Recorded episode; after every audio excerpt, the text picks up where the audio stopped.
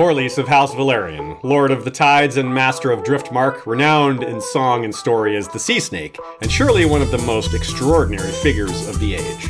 A noble house with a storied Valyrian lineage, the Velaryons had come to Westeros even before the Targaryens, if their family histories can be believed, settling in the Gullet on the low-lying and fertile island of Driftmark, so named for the driftwood that the tides brought daily to its shores, rather than its stony, smoking neighbor, Dragonstone. Though never dragon riders, the Velaryons had for centuries remained the oldest and closest allies of the Targaryens. Their sea was their element, or the sea was their element, not the sky. No, it's their sea. It's their sea. Yeah, it kind of was their sea. During the conquest, it was Velaryon ships that carried Aegon soldiers across Blackwater Bay, and then later formed the greater part of the royal fleet. So yeah, it was their sea. Throughout the first century of Targaryen rule, so many lords of the tide served on the small council as master of ships that the office was widely seen as almost hereditary. Yet even with such forebears, Corlys Velaryon was a man apart, a man as brilliant as he was restless, as adventurous as he was ambitious. It was traditional for the sons of the Seahorse, the sigil of House Velaryon, to be given a taste of a seafarer's life when young, but no Velaryon before or since ever took to shipboard life as eagerly as the boy who would become the Sea Snake. Uh, super chat right off the bat from Tommy Pappas. Thanks, Tommy. Uh, no question attached, but thanks for the support. We'll be seeing him in about three weeks. That's right. Seeing him at Ice and Fire Con, and a lot of you other fine people will be seeing there as well, and we're excited for that. Now, the Sea Snake is really popular. Uh, Fire and Blood is key to that, but the World of Ice and Fire is where we got our early introduction to him, and it's frankly where we get more of the information about the places he traveled to. So the Fire and Blood gives more information about him, but World of Ice and Fire gives more information about the places he's been, and that is our focus. So this is kind of a split Fire and Blood, World of Ice and Fire episode, I guess you could say, but it's inspired by the publication of Fire and Blood, so it's under that title. Uh, he does appear in the in the Princess and the Queen and the Rogue Prince as well because he's a big player in the Dance of the Dragons. Speaking of the Dance of the Dragons, if we hadn't uh, had to move the stream to this week, if we had finished it last week, if the internet had cooperated, we would probably be recording our Dance of the Dragons collab with Radio Astros right now.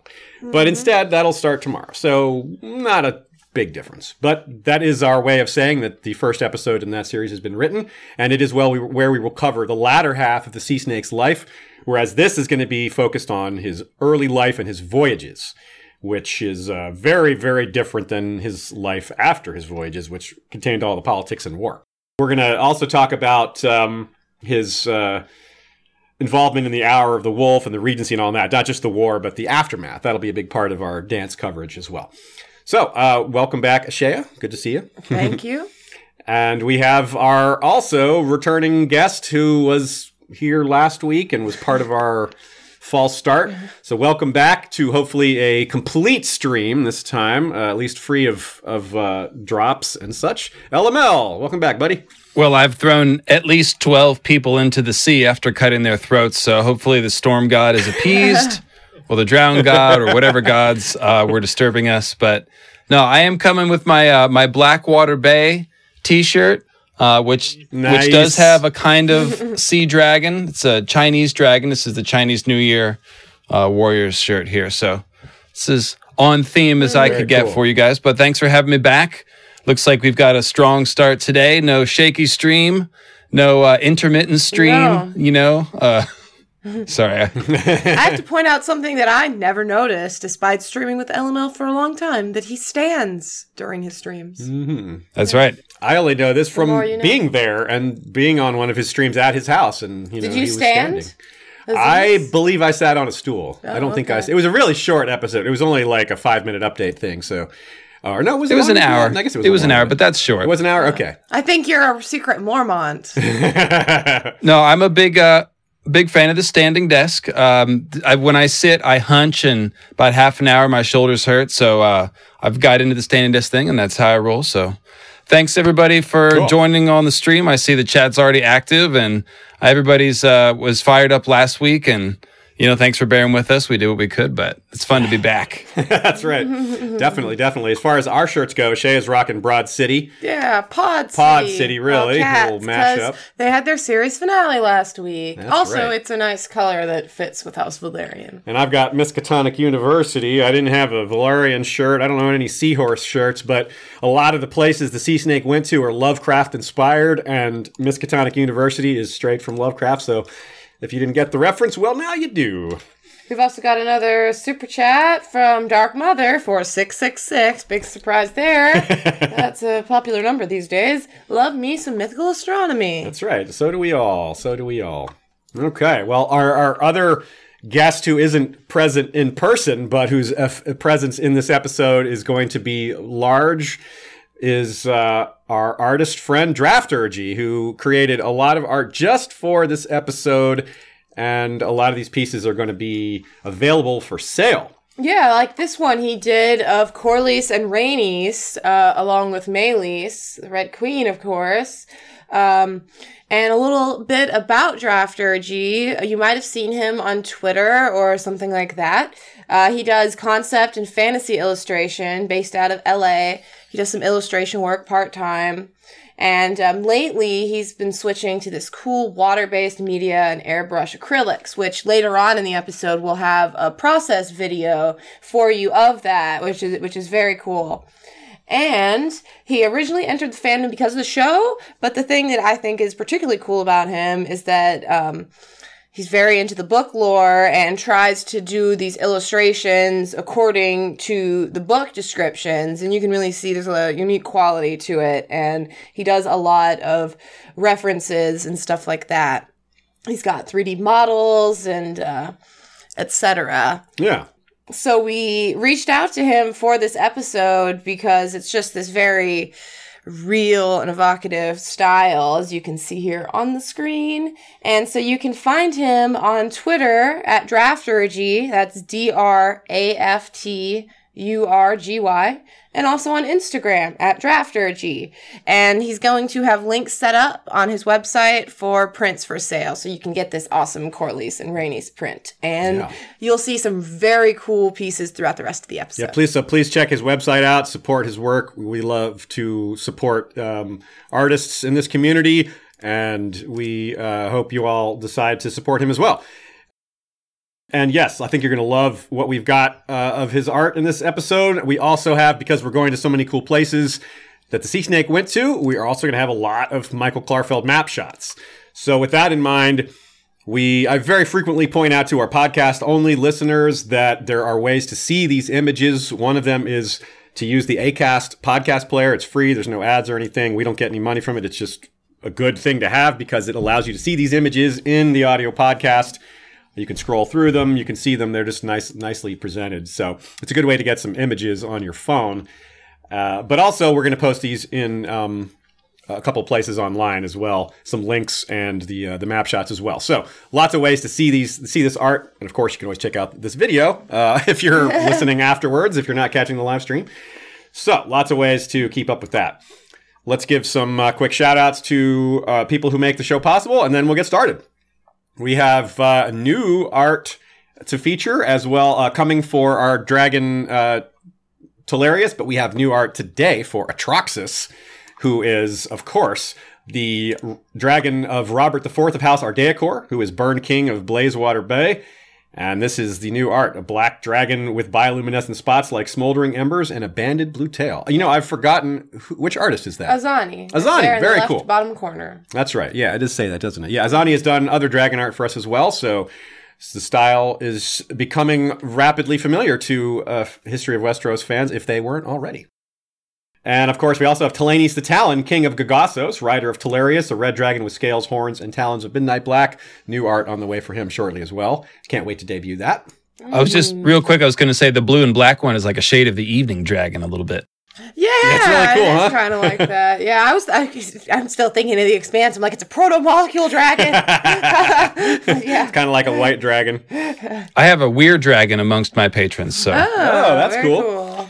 That's Melanie Lot Seven. Oh, right on. And also, of course, a shout out to some a man who does not fear dragons of any size, Jeff Gnarly the Long Snapper, History of Westeros' first sword. All right, that is it for the announcements. Let's get right to it. Um, we did some uh, history of House Velaryon in the Oakenfist episode, so we're not going to go. We're not going to retread that. But there are a few things we didn't talk about that bear mention here that are a little more relevant to Corlys than they were to Alyn. And that is this whole bit that was touched on in the opening quote about how the Master of Ships uh, office is almost hereditary.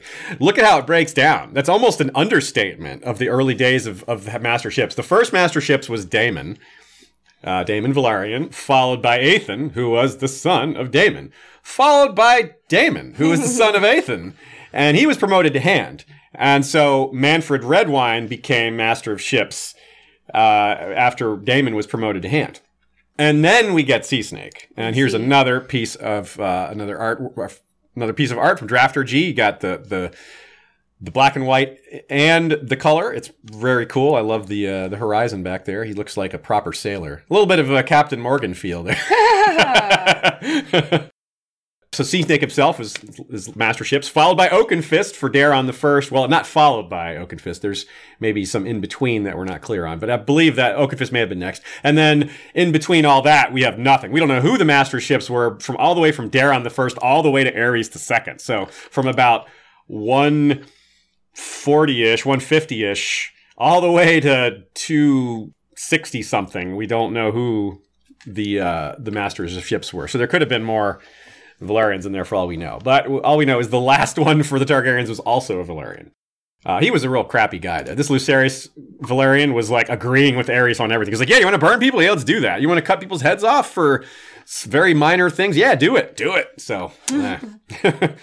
he's uh, not um, not someone that I think Corlys Velaryon, our subject today, would be proud of. Uh, early in his life, he was born in um, 53 AC, which is one year before Elissa Farman ran off with the dragon. You're saying early in his life he was born. That's usually when people are born, right? Yeah. people are usually not born late in their lives. In fact, when they are born late in lives, it's it's it's really quite a story. It's, it's really noticeable. So he's normal that he was born at age zero. yes. Okay.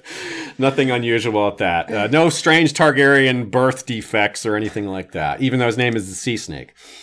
Uh, so he would have been about two when the Sun Chaser was completed, and about three when her voyage to the west began. So he would have grown up hearing about her. You know, in in mariner circles, I would have to imagine she was just A legend. a le- yeah, like things people would talk about her a lot. And um, this is also one year before Damon, as in the Damon who became master of ships and then Hand, uh, retired. Uh, also, one year before Jocelyn Baratheon was born.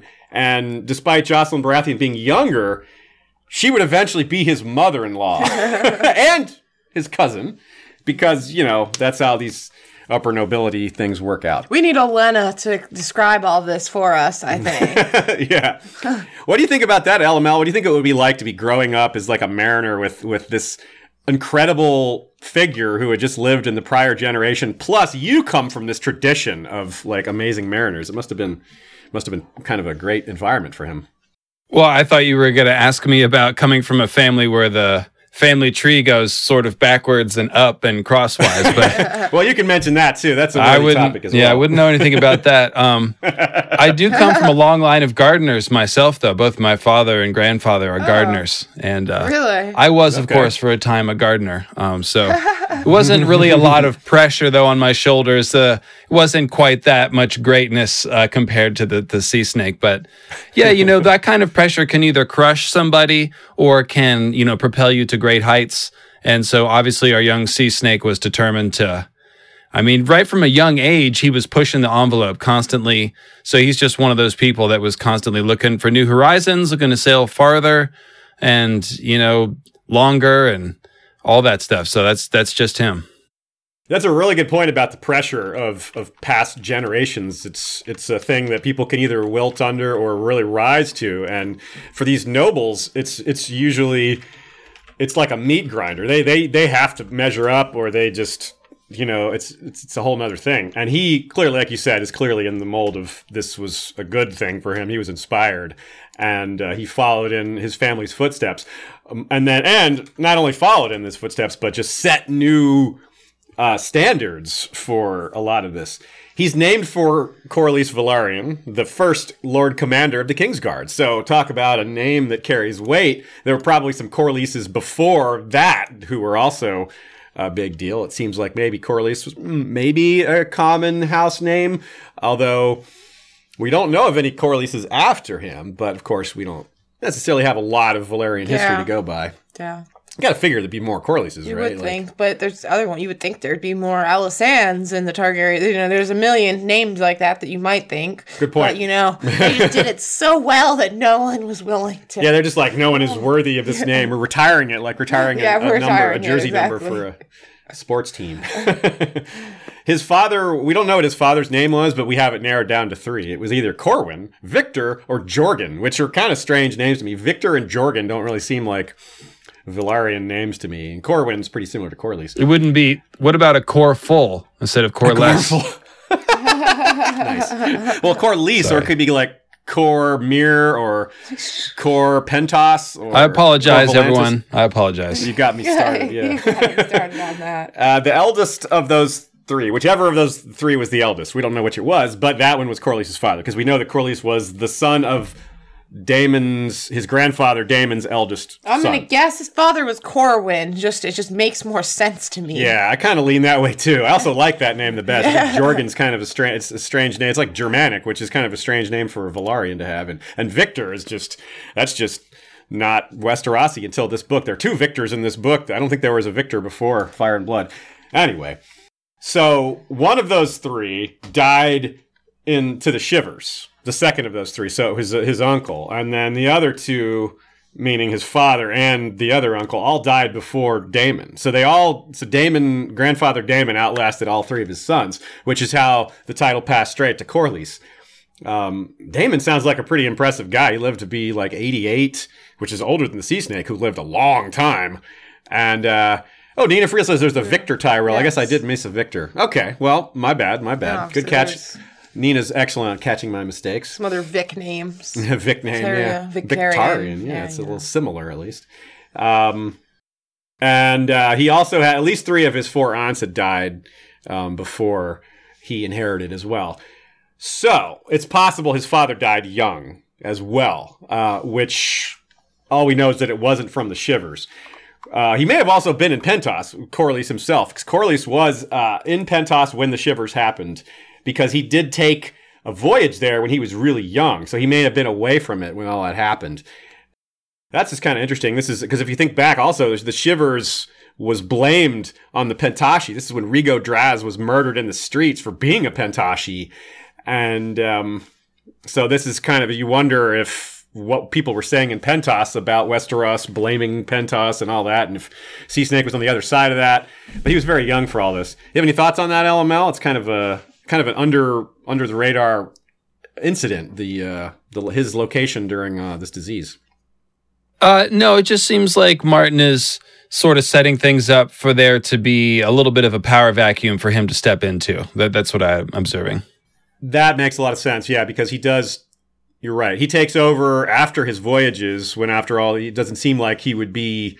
Seems like he would have been pretty far down the line of succession, even though he was in the direct line, uh, because his grandfather lived so long. And the the fact that his grandfather lived so long is why he was able to go on all these voyages. And like you said, then once he's done with all the voyages, the things kind of cleared out for him, and he's basically just steps into his lordship. Yeah, and I think that's So, what makes uh, him an interesting character is because he's not just uh, a Magellan, you know, type of explorer. He's also actually turns to politics and he doesn't just explore but brings great wealth back to his house as we'll discuss and makes his house a, a great power and then turns to politics and ages gracefully and remains a player until he's very old. So it's just a lot of phases in his life so much so that you can't even do it all in one live stream. So he's a very dynamic figure It's true. This always happens when we have guys, uh, characters, not guys, guys or girls Yes. that live that live to be more than forty or fifty. It's like, up, oh, that's two Yeah, episodes. Nymeria. yeah, Nymeria's three. yeah.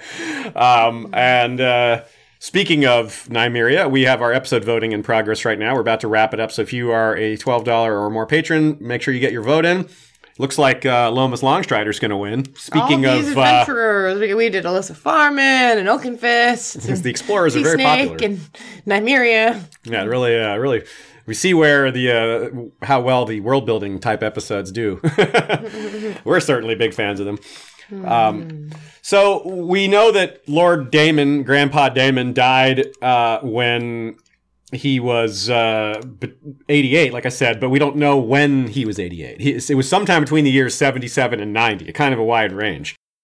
So yeah, so this is like I said, he's free to do all this exploring because his grandpa is such a strong ruler and held the you know this the powerful house in line for so long, and you know they're such a well regarded house, so powerful at this time. It's easy to to forget compare what they are now to what they were then, which is back back right now they're not that powerful at all. They're still around. They're with Stannis, but the Sea Snake took them from one of the most powerful houses in Westeros to the most powerful house in Westeros uh, in just because of his exploring in large part, which is so cool. Like he just got so much wealth from exploring, which is very different than what we see from some of these other explorers who didn't necessarily come back with a lot of wealth. Some of them did. Euron did. Oakenfist sort of did. But Elissa Farman, well, she didn't come back. and uh, Lomas Longstrider, he was a scribe. You know, he he didn't ha- he wasn't a noble that had all his means to buy a bunch of goods and bring them back and make a lot of profit from them. So that's another thing we're going to talk about during this is, is Corlys had some advantages. Um, anyway, so but and part of that leads to him being able to go farther. This is one of the reasons he's able to go to all these other places is because he comes from this powerful house. Um, he has the means to do it. That's a big part of it. That's something that gets lost in the shuffle. Uh, Elissa Farman came from a minor house. She's a noble, but she was a fugitive when she ran off, right? Uh, Oakenfist was also from the same house, but he was bastard born, which and and he didn't quite have the same wealth. So a lot of different stuff there. A lot of um, a lot of different factors that that make all this uh, interesting. But even with all that, Sea Snake he didn't uh, he was no slacker despite his advantages. He went farther than Lomas did. Uh, we think he went farther than Euron did. We we think. You know, I want to mention we touched on it in our, you know, stream that never was last week. I good title guess. for it. Yeah, um, which was the mention of there being songs written about Corlys. Oh, yeah. And you know, I, I- I really would like to challenge someone to write a sea snake, a snee snake. Yeah, song. LML, you up for writing some Sea Snake songs? Or at least Yeah. Uh, you know that I am. That's what we need. That's cool. Yeah, that is a good. That was a good catch. That it says he's a a figure of song and story. Like, yeah, what songs? Because we were Yeah. talking about how Bloodraven arrived on the wall. It was probably maybe the only person who had a song written about him before he got to the wall. You know, if you count Danny Flint, that was after the fact. But uh, In and the not, a, not a very good song. ocean, the summer ocean, the sea snake sleeps tonight. Yep, just like that. Yeah. See, it just I think comes that was out. On demand.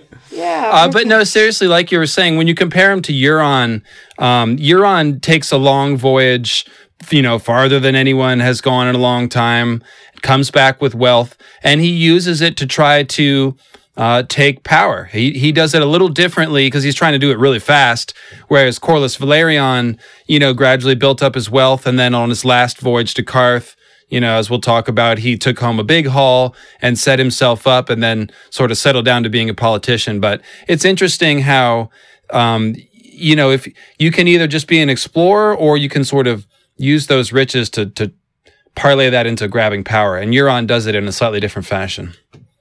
That's very true. It's interesting to compare Euron to the sea snake in that way. I didn't have great, you know, we didn't have like great sea snake parallels. We do have one in this episode provided to us by a friend, but uh, there might be if we really dig into sea snake Euron. Obviously, the personalities are pretty different, but there's probably a, a lot more there than we may have uh, may, may have realized at first because of that. You know, using this, this exploration to take power. That's a really uh, pretty poignant one right there. The depth of their exploration is really quite substantial.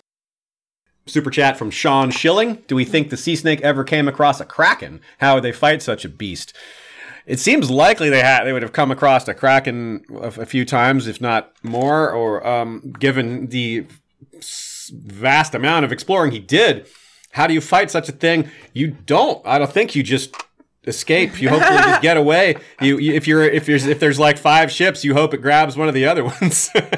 Well, let's put it this way: we don't we don't ever hear about him encountering a kraken. So if they did, it didn't pull down any of the main ships or you know leave a big enough impression. But I think encounters with krakens are probably fairly rare.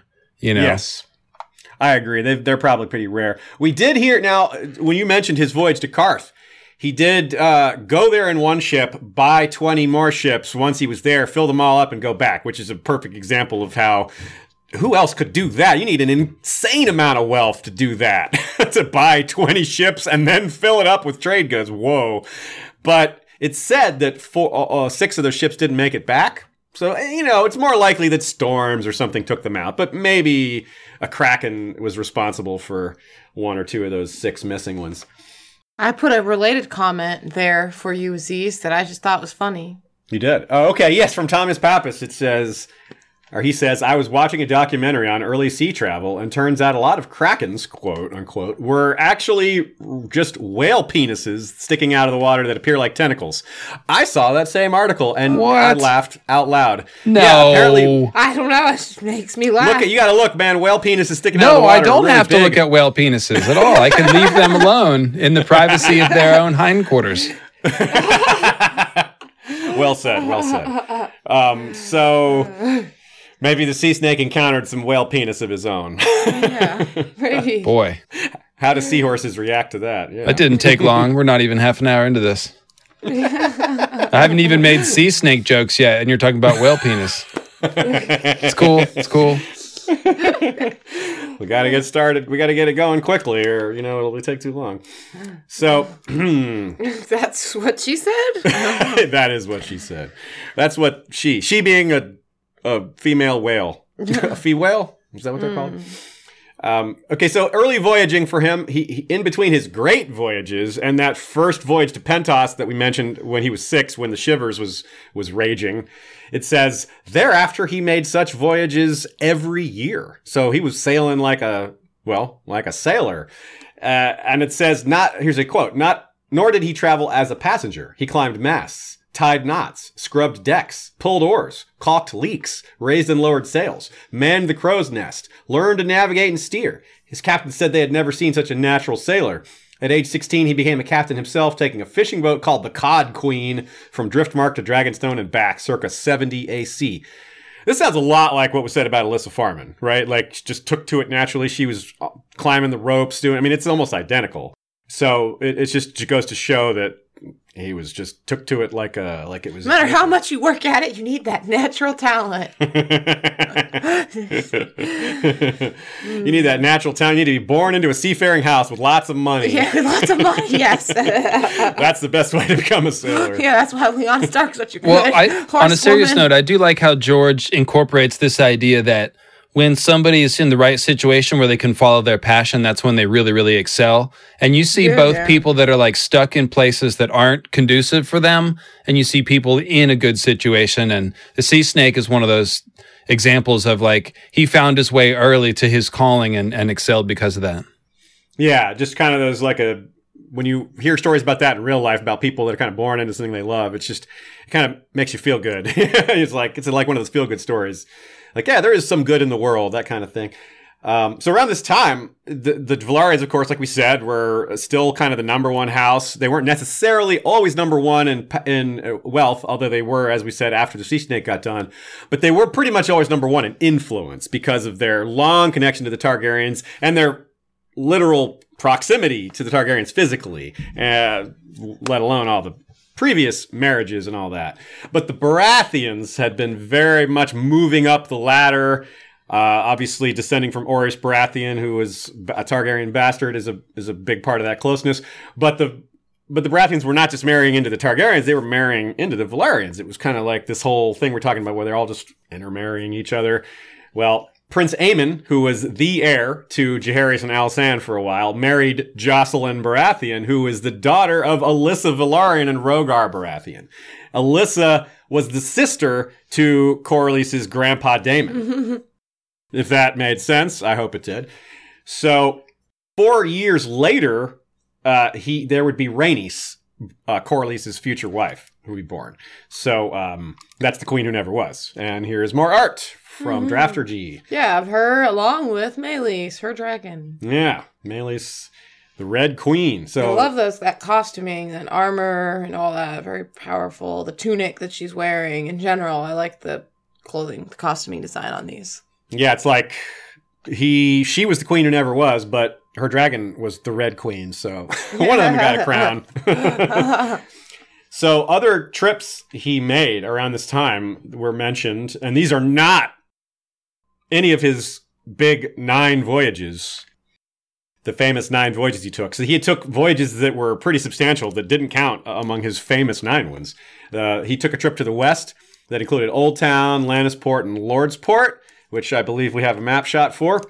Mm-hmm. And uh, Lordsport, it's kind of interesting to hear someone going to Lordsport You can see on the map the three locations right there, and then you can see from Michael Klarfeld's Iron Islands map, Lordsport. Yeah, very cool. I love that Iron Islands map that Klarfeld did. It's so good. You get all the sigils there and everything. I like the sigils showing you where the houses are to line up with their graphics. It's very cool. We really need to get it put up behind us. We do, yes, we do. and uh, you don't hear about that a lot. Of course, it's implied that there's a lot of trade with the Iron Islands, but it, it's you usually don't hear about it this specifically. So I think that's interesting. What do you do? You have any thoughts on some of these trading voyages, LML, or um, any other thoughts on, on on maybe the art or any of the stuff that we just talked about? Well, I do always love a good Michael Klarfeld map. That's for sure. I was I was definitely I was just zoning out on the uh, Iron Islands one. I do love how he's got all the sigils in there. Um, no, I just mostly just meta thoughts on the on the general. Like we already said, he's starting young. He's he's pushing the boundaries early on, and right away you can see their trade voyages. So his his sailing has always been linked to, um, you know, an eye towards building wealth and establishing his house. So That's a great point. Yeah, it's it's a, it's a recurring theme with his voyages. Is making money. He wants to explore. He wants to see new things, but he also wants to make a profit. And you know, it takes you can. There's that old adage: it takes money to make money, and the rich get richer. Well, he's a very much a, a case study in that. He took his family's wealth and multiplied it by massive amounts. Um, So, in, in other words, phase one, sail the seven seas. phase two, phase three, profits. That's a very good rendition of the underpants gnomes. And uh, yeah, so it really he he had an eye for gold and he knew what to do and he was very much ambitious and hardworking to make that happen. It didn't seem to have any hangups on different places to go. Didn't seem to have any fear on exploring new places. As we'll see, he's going to go to progressively more and more unexplored places, looking for presumably more opportunities for wealth, but also just yeah, I mean, part of opening up these places, it's like you're opening up new markets. It's not just one necessarily one voyage. It's you may establish trade routes and permanent, semi-permanent deals with some of these places that would build recurring wealth instead of just a big score. We have another trip that he took, a little bit more ambitious. This is, I guess, his first time outside of Westeros, besides going to Pentos.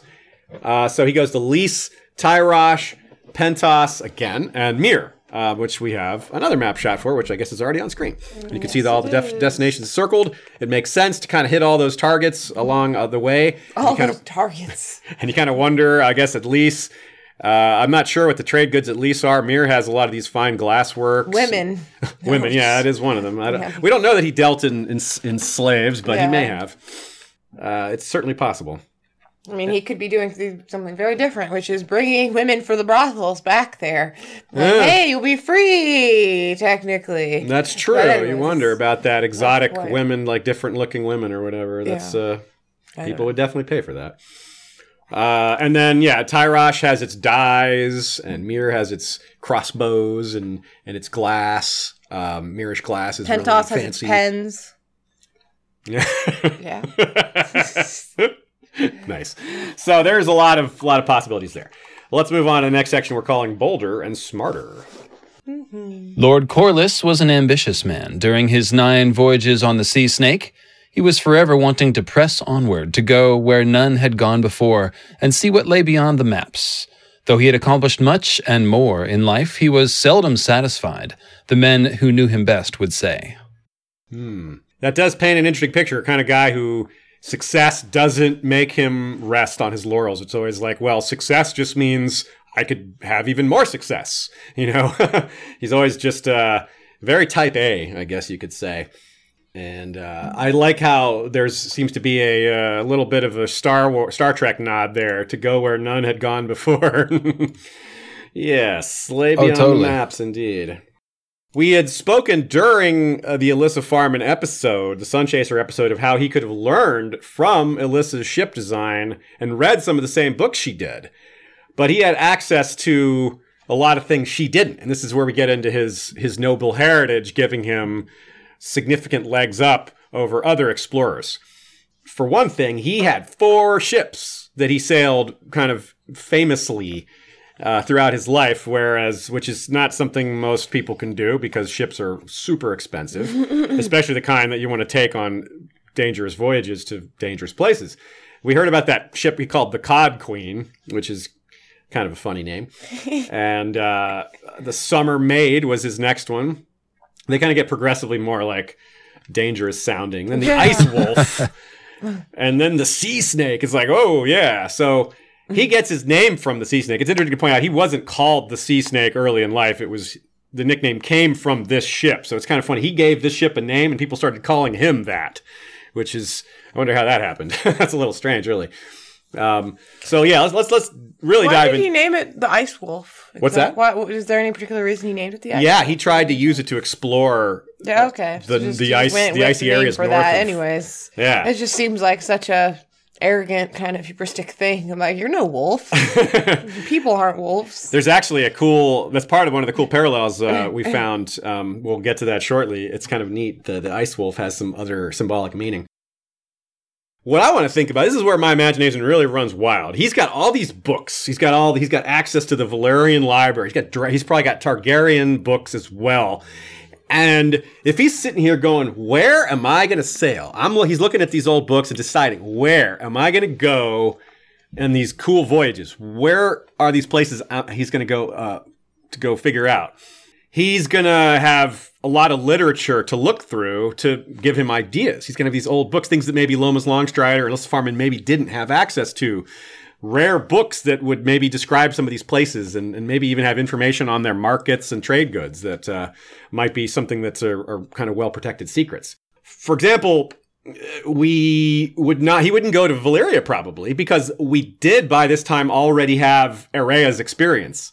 However, that was kept under wraps, right? Barth didn't write about Aerea. Barth's writings on Aerea came out much later. So that's interesting to consider.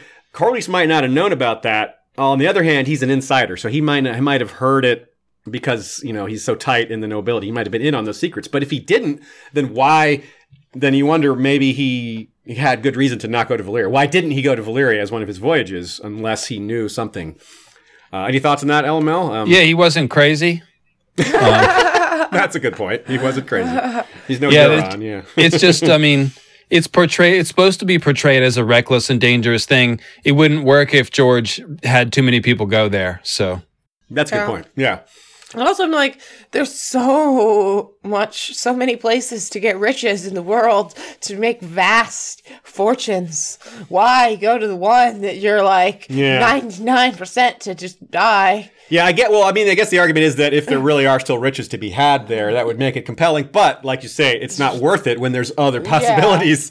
And so that's that's the other way to look at this. Maybe Corlys looked at the history of his family and all the different voyages House Velaryon did, including when they lived in Valyria, like when they were before the Doom. Like the Valer- the Velaryons back then were apparently a, a naval house and they would have probably been exploring back then as well. They may have gone to Sothoryos. They may have gone to these other places. But the but Corlys may have had the opposite attitude. He may have looked at all the places his family had been and said, "I'm not going there. I'm going to places they haven't been." He would have used it as a checklist for places he doesn't want to go. He's like, "I want to go to new places only." Corlys comes off as a very practical and savvy kind of person. It just doesn't fit his character to do something reckless and dangerous. Um, I mean, he was fearless, yes, but not not fool- foolish and reckless. Um, so yeah, I just don't feel like it fits his personality. Uh, that's probably what I'd say. I agree with that. Yeah, I think you're right. I think we we do have a good, pretty good beat on his personality, at least enough to know that he wasn't uh, like a Euron type of, you know, vision visionary in that sense. He was more practical. Yeah. So it's probably it could be some of both, right? He could be he may have wanted to check out some of the places his family had been, but maybe because it had been so long, it was time to check it out again, or maybe because they'd only been there before the Doom, and of course the Doom reshaped global politics, so there could be all sorts of new markets opening up, and uh, trade goods. Like he could, like I said, he could, he would have information on ancient trade routes and things like that.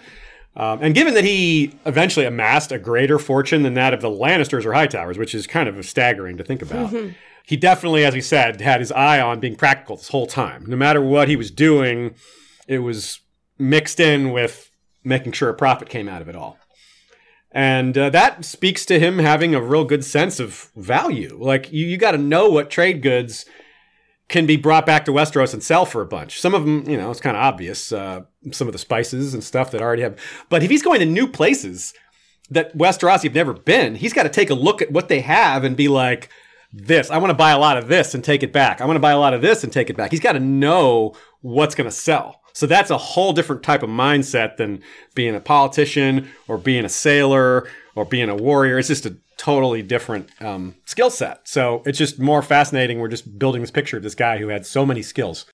Yeah, he struck that balance between taking smart, calculated risks, but not, but sort of quitting while you're ahead, uh, knowing when to return home, that kind of thing. So it's um, that's you know, it's a good example of how you be successful. You can't be successful by sitting home and not venturing anything.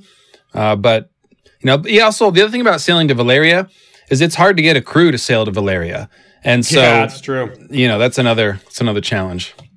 That's actually a great point that uh, we can talk about that now. I had talked about it. I, I had it in the notes for later, but it's totally fine to talk about now, which is that as a High Lord, he has a different sort of relationship with his sailors than, say, Elissa Farman, right? He, some of them were kind of sworn to follow him no matter what, whereas Farman, she had to attract people. She's like, hey, yeah, she had to use her charisma and, and lots of money, which, which Sea Snake had the money too. But she didn't have, you know, sworn men. And uh, people like Oakenfist and, When and she was specifically a fugitive, she had things going against her. A fugitive true. and a woman. she she not only had to recruit people under the radar, but she couldn't recruit her own people. Yeah, Yeah, no, that's a good point uh, to put your finger on that. Yeah, he, it's almost more like the responsibility we see Robb and Ned deal with when they're thinking about their own men and risking the lives of their men who follow them. Those are the kind of things that Corlys would be thinking of uh, when he decides where to go. Yeah. So if we think about other stuff, we talk about wealth, about trade goods. Well, there's other things that have extreme value, like artifacts. And for example, we hear about House Celtigar, which is also a house that uh, of, with Valyrian Valyrian origin, and we hear that on Claw Isle, well, their capital, they have a kraken horn and a Valyrian steel axe. That's got to be worth a ton. Both of those things. So Corlys in his books, if he's looking about, you know, he might be keeping an eye out for things like that, for opportunities to get Valyrian steel or I don't know, kraken horns. I guess that would be Although we don't hear about those things. We don't, not even a found peep. It, that uh, it doesn't point to it. Yeah. that can be something that you can find and lose in a generation. absolutely. can look for and not find. Just got to figure that given their heritage and coming from Valyria, a place that seemingly had some magical artifacts, them being fair, they weren't you know one of the forty Dragon Rider families, but they were wealthy and powerful, so they they probably had some cool stuff. Maybe uh, wanted to get some of it back if they knew where more of it could be found. Um, now think about it. And here's another connection that that's I think is really interesting. That that the sea snake had an advantage where these other explorers didn't. Consider places. Consider how the nobility, even in places thousands of miles away, is sort of like an old boys network. Girls too, but mostly boys. Um, where they kind of just you're a noble from thousands of miles away. They kind of just oh hello sir. You know welcome. You know you're one of us.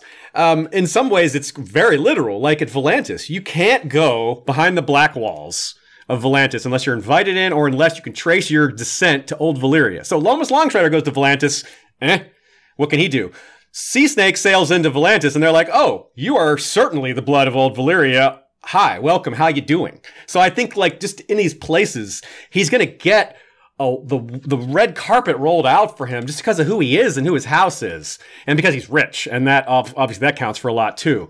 Uh, they want him to be his friend. Whereas people are just going to care about Lomas Longstrider. They're not going to necessarily care about Elissa Farman either. Uh, some people will, but uh, to a higher degree. Um, sea Snake, just wherever he goes, people are going to be wanting to talk to him, wanting to give him stuff, wanting to, you know. So I think that's really, really important. A really big differentiator. They're like, oh, it's the mm-hmm. Lord of the Tides. you know, that's a big name. So, um, any thoughts on that, LML? Um, what might he, what like secrets he could get behind the black walls? What, what that, what this access gets him? What other things it would do? No, I'm, I'm sure the racists in Volantis liked uh, Corlys Velaryon quite a bit. Uh, yeah, he has the silver hair and the purple eyes, fits right in. no, but seriously, that's a great point. I hadn't thought about that. Um, it, it, you know, it's a again, just like we we just said, uh, Corlys is going to be somewhat adverse to taking foolish risks because of his status as a lord. Uh, he also had a lot of doors open to him, or would have as a lord, and so yeah, that that definitely helped his uh, voyages be so profitable. So no, that's just a good point. And the, the same thing goes with books. Any, anything that any access he had at the Citadel to reading about ship design and other places, he might have that at Volantis as well, whereas other people wouldn't. Um, he would have access to whatever their secrets are, maybe at least at least greater access to those things and that would teach him maybe more things about shipbuilding and trade routes and, and things like that uh, about what other places might be worth going to. And even if his station didn't help him like his his being lord of the tides and all that his money that speaks. That carry that's uh, the universal language of course. Summer isles is another one of his major voyages and talk about learning ship design. Apparently this the summer islanders have some of the best ship designs in the world. They're the, the most explorish of all the people we know, you could say probably, and uh, he had to have learned some things there. Um, any other thoughts on what he what might happen at the Summer Islands for him? That's uh, they're kind of a different culture, and I wonder how he was received there, different to some of the other places. Yeah, the Summer Islands are amazing um, because when you, I mean, the Summer Islands is like shipbuilding central. Uh, their their boats are built up quite a lot in the uh, when Sam gets on one in the main series. So we know that these guys are just OG shipbuilders with techniques that have been developed kind of apart from everyone else. They're closely guarded. They have a different kind of wood, this golden heart wood, which is enables them to, you know, if they can make bows that are better than anything but dragon bone, then that tells you this wood is extraordinarily uh, rigid, uh, yet flexible and supple. So it's like the perfect kind of wood that you want for long shafts and and beams and things. And so long they could probably That's what she said. Sorry, yeah, no, I was just taking that as far as I could. Um so yeah, it's definitely uh, it's one of those things where you can see George has designed the culture a little bit. They're not only are they good shipwrights because they live on islands, but because they have a natural resource which enables them to do that. So Corlys definitely would have learned quite a bit in the Summer Isles. That's a good, a good, another good point to raise.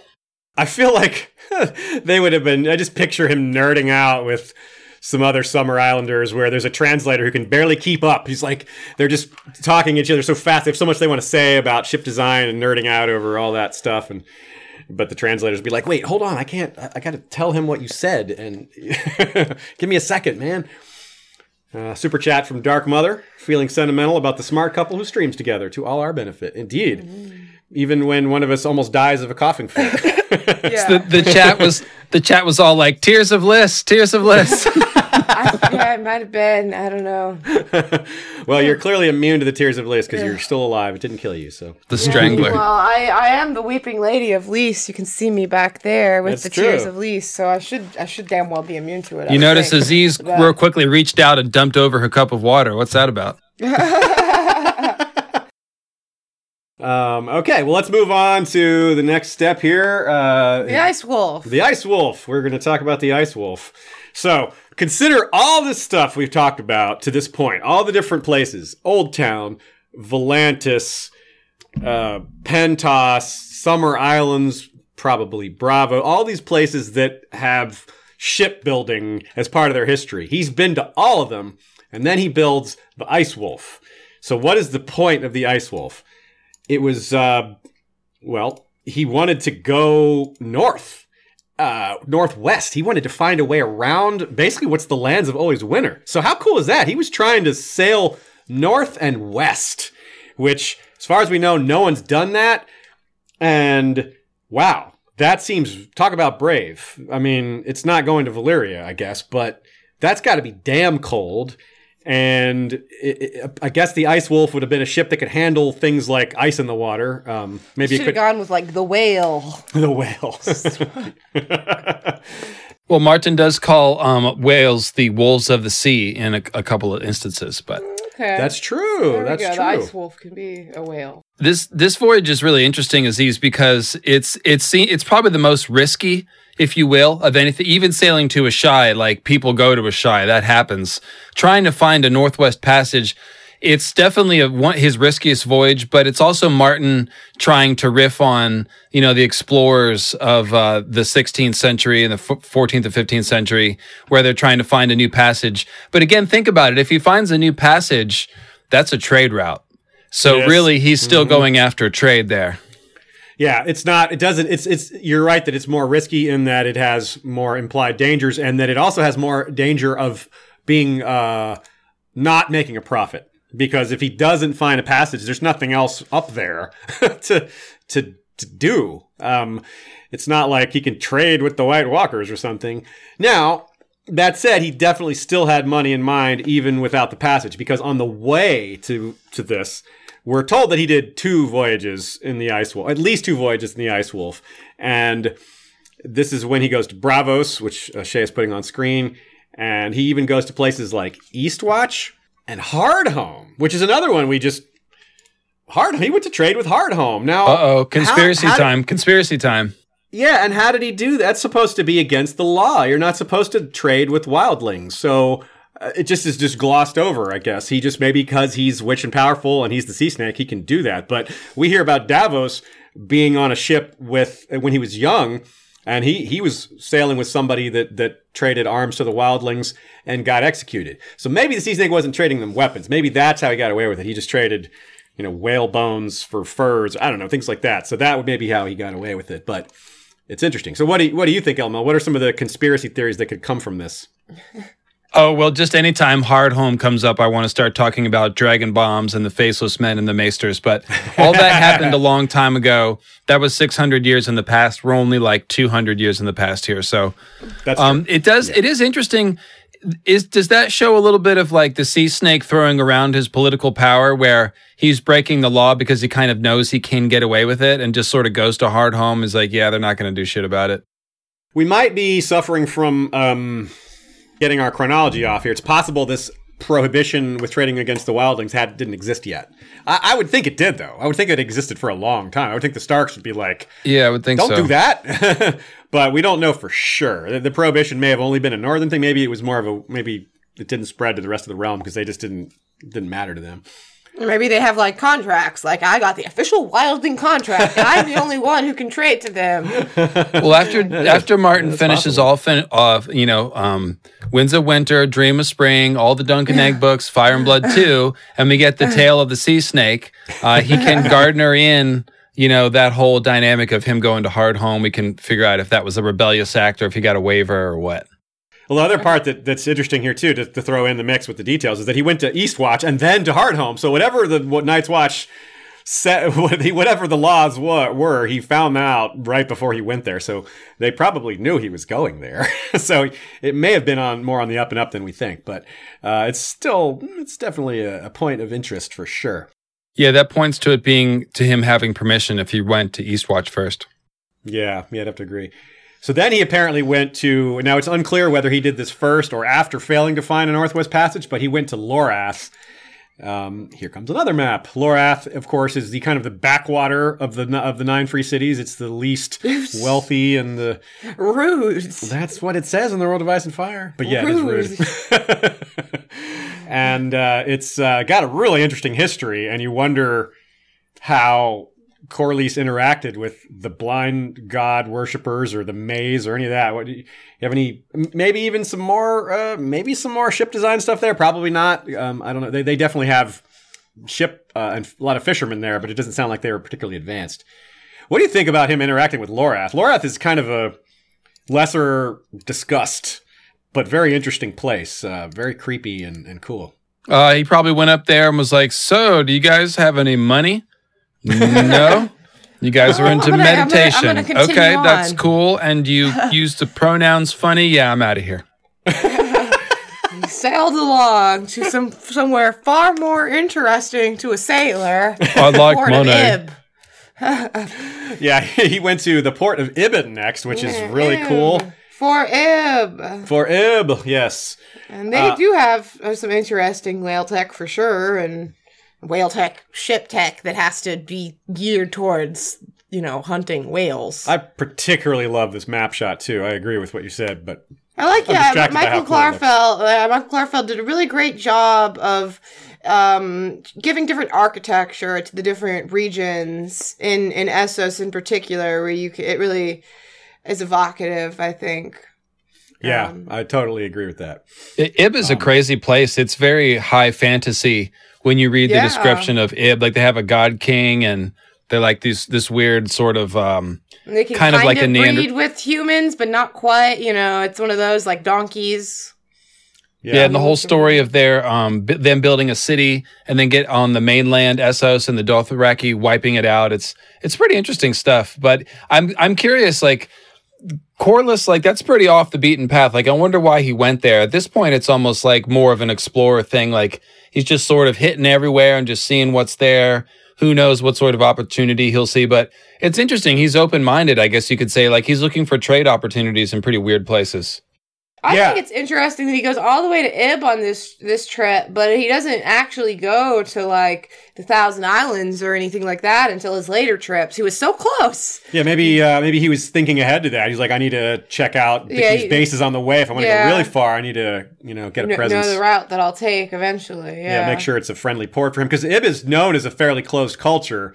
Apparent foreigners are not allowed outside the city port, the port of Ibben. However, it's a, it- apparently it does happen sometimes. They're sometimes allowed outside the city with guests. You know, if if a, a, a local shows them, and if anyone's going to get showed around, it might be the the famous and powerful sea snake. Well, let's think about this. The Ibbenese are known for being traders themselves. They they show up in ports everywhere, and so they'd surely been showing up at Driftmark um, forever. And so he Yeah. probably actually had connections. right. Connections to Ib before good he ever sailed there. He probably at least had some names to drop or somebody to look up. I would I'm think. picturing like That's a great some point. Ibbenese sailors, like, yeah, you ever come to Ib? Look me up. You know, just an empty gesture, and then Corlys shows up.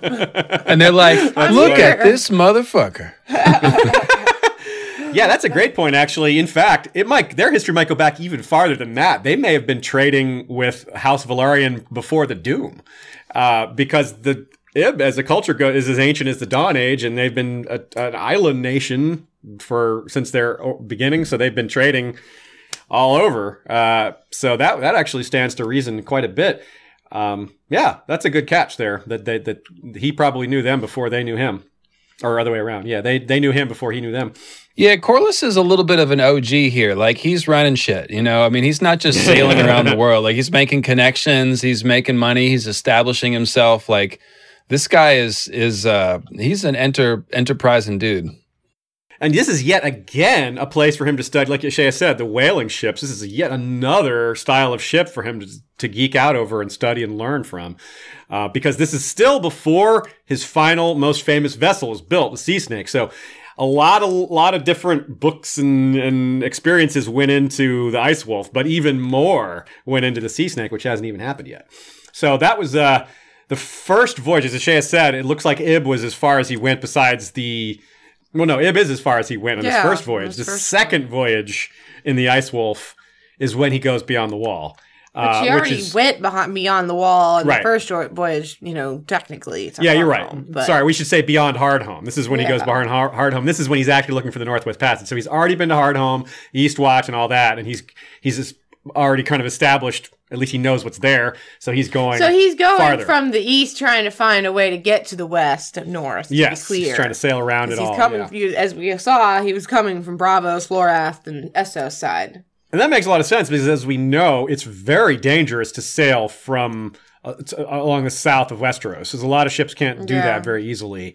Um, a lot of ships are built in Old Town and just spend their entire life, life of a ship, going to places, just staying on the west coast. They would go to Lordsport and Lannisport and the Arbor, and back and just back and forth. Maybe maybe to Bear Island, but they would ne- a lot of times would never even bother to sail east because it's dangerous. There's whirlpools and krakens, and that, that southern shore of Dorne is dangerous. There's just yeah, there's nowhere to land besides Starfall, basically all the way from Old Town to uh, like the Water Gardens or um, you know, Sunspear. Yeah, we saw how bad it was for Oakenfist. Um, so yeah, it's not uh, not an easy thing. It's, it might seem simple, but it's not. So this northerly route thing, I really, I, I, wish I had more to say about it. I don't, I don't want, I, I'm, I'm reluctant to move on because it's just such a cool idea. Um, you wonder if he was how aware he was of things like is the world a globe, and if he was trying to go, yeah, yeah. So Northwest Passage was was his main goal, but if he found, you know, uh, a way around the globe, he certainly would have run with that as well. If whatever else he found, he would have been interested in. But I guess he didn't find anything.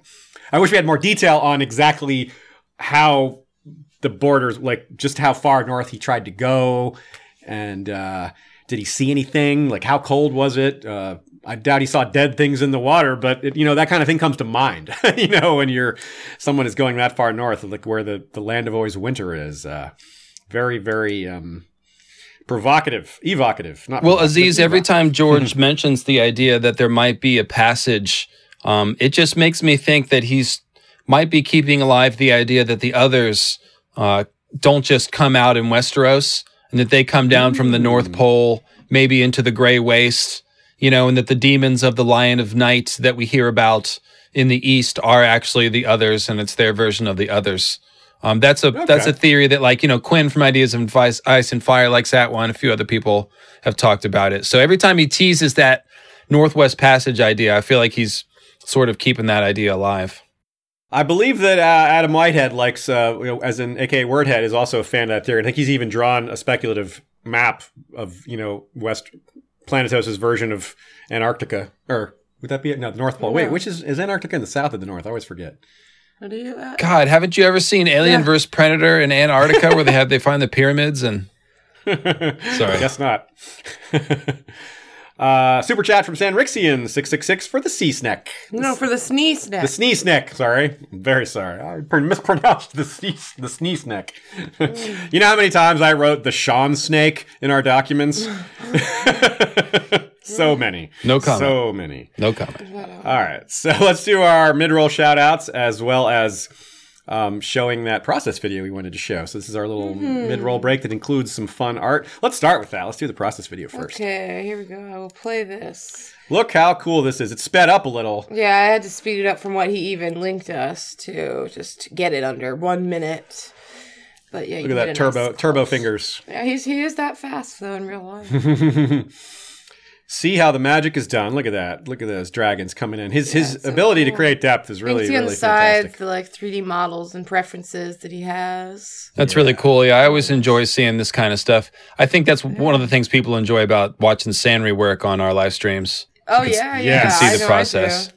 You, but you can see these airbrush things, by the way, in the yeah, look how cool that is. Look at that color. Love it. mm-hmm. Oh, I see that uh, yeah. It's it is Antarctica is the south and Arctic is the north. Okay, right. I can never keep that straight. I can never remember. yeah, Antarctica is in the south. That's where Atlantis is. It's under the ice down there. Okay. Um, so yeah, you can see Ant- that. Antarcticless. Ant- and we got through Atlantis.